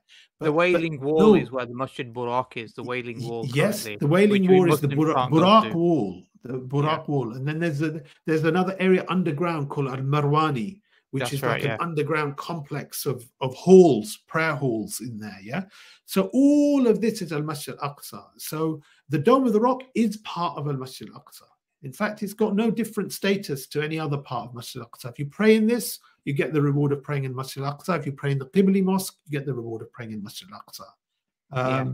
So uh, it is true that the um, the Zionists they revere this part very much. This is the part of the masjid that they think of as their center point. Okay, and I wonder whether these stories that go around saying, oh, this is not Masjid al Aqsa, this is, I wonder if it's deliberately come from the Zionists because they have a vision of dividing this mosque, like they have divided the mosque in Hebron, Khalil. Uh, that mosque was once run by Muslims, once managed by the Muslims under the Islamic Authority. And uh, Jews could visit there to visit the graves of the prophets. Now the Zionists have taken the whole thing over. They dictate which paths the Muslims can have, which days the Muslims can have it. And that happened by stealth and by force in Hebron. And they have the same vision for Al Masjid al Aqsa. And I wonder whether they keep saying, oh, this is not Al Aqsa, this is the Dome of the Rock, so that one day they hope they will take this and they will say, this is yours and yeah. this is not right. This the whole. This is all part of a Masjid Al Aqsa. Yeah, um, it, it's interesting because obviously myself and Abdul Wahid we've both been to uh, Jerusalem. Alhamdulillah, we've had mm. that opportunity to go there, and so when you go there, you, uh, you will know the walling around this region is the whole of it is Masjid Al Aqsa. And interestingly, the reason why the Dome of the Rock was uh, was built It was during the time of the Umayyads, uh, Abdul Malik ibn Marwan, I think it was. And when people looked at the skyline of Jerusalem, the old city, they saw churches and steeples and crosses. And so uh, Abdul Malik basically he wanted to make the because he wanted to show that this is a Muslim city. Yeah, it's governed by Muslims, even though other religions were allowed to be there. So he created the uh, the Dome of the Rock as to be the one which is the most striking across the, the um, skyline. So anybody who comes and visits it will know that this is a Muslim city because this is the most striking. So that's why the Dome of the Rock exists in terms of that particular dome. But yeah, like just to reiterate that point, if you go there, you will know the whole region. It's a massive area. It's like the size of Medina Mosque, Masjid, effectively, maybe just a bit smaller. But it's that whole region that is uh is Masjid al-Aqsa. Yeah, not just uh, Yeah, not it- just the it is- mosque at the front, the building at the front. Sharif, I don't know. I that's very accurate what you've just said about Abdul Malik bin Marwan, and and there's a few things about that that make it quite striking. That, and the first thing is that that basic structure of the Dome of the Rock has existed since uh, the time of um, uh, uh, Abdul Malik bin Marwan, which is just literally uh, just shortly after.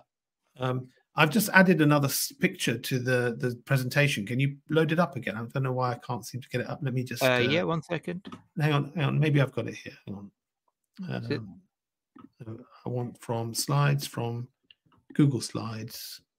Add Google Slides. No. Uh, now, let me just see if I can. Yeah, so it's uh, Uh, yeah, we're talking about twelve hundred, isn't it? Twelve hundred years ago, Yeah. the Dome of the Rock. So yeah, so it has. Unfortunately, it's uh, it's on the presentation, but it's not uh, not loading on the thing again. No worries. But it was it, it's twelve hundred years ago. It was a very it's a very beautiful building. It's a very amazing building, and I've it's got this almost one. like got. Okay, uh, let's see if I've got it on there. Oh yeah, there we are. Put the slide on. There we are. Yeah. So Yeah. this Isa, this I think this diagram explains it really. But everything inside that orange boundary is Al Masjid Al Aqsa, and this is the Dome of the Rock, and this is the Qibli Masjid. In real life, strikingly, in real life, the Qibli Masjid is much bigger than the Dome of the Rock. But the way Abdul Malik has built it is actually the Dome of the Rock is actually built on an elevated section of the, the mosque. So from the skyline, it stands out like it looks much bigger and much more striking uh, because it's kind of I think it's almost like an optical illusion. It's actually bigger on on from a distance than it is in Mm. real life. It's not not not actually a very big not actually a very big building. Um, but yeah, I, I, I, I pray we can all go there and we can all, um, inshallah, visit and um, enjoy the benefit of the prayer in peace. Um, inshallah. Jazakallah khair, Abdul Wahid. Uh, we've taken a lot of your time. Uh, it was a very detailed uh, presentation. Uh, I hope, uh, you know, alhamdulillah, I think there was a lot of people watching it today and they stayed watching it throughout the whole of the presentation as well. Alhamdulillah. So it was it was really good. I think it's something that we need to really appreciate and understand because part of what we do on Thought Adventure podcasts, obviously, it's a lot more intellectual and maybe uh, to a certain extent, you know, talking about atheism, etc., and academic uh, and liberalism. But this these types of times, we need to sort of really understand some of these subject areas in depth, understand it, because you know these things are uh, you know fundamentally important because the political realities today if we just want to be pawns of it then you know we just react to events. But if we want to be people who can effect change then we have to educate ourselves. And one of the ways of educating ourselves is educating history.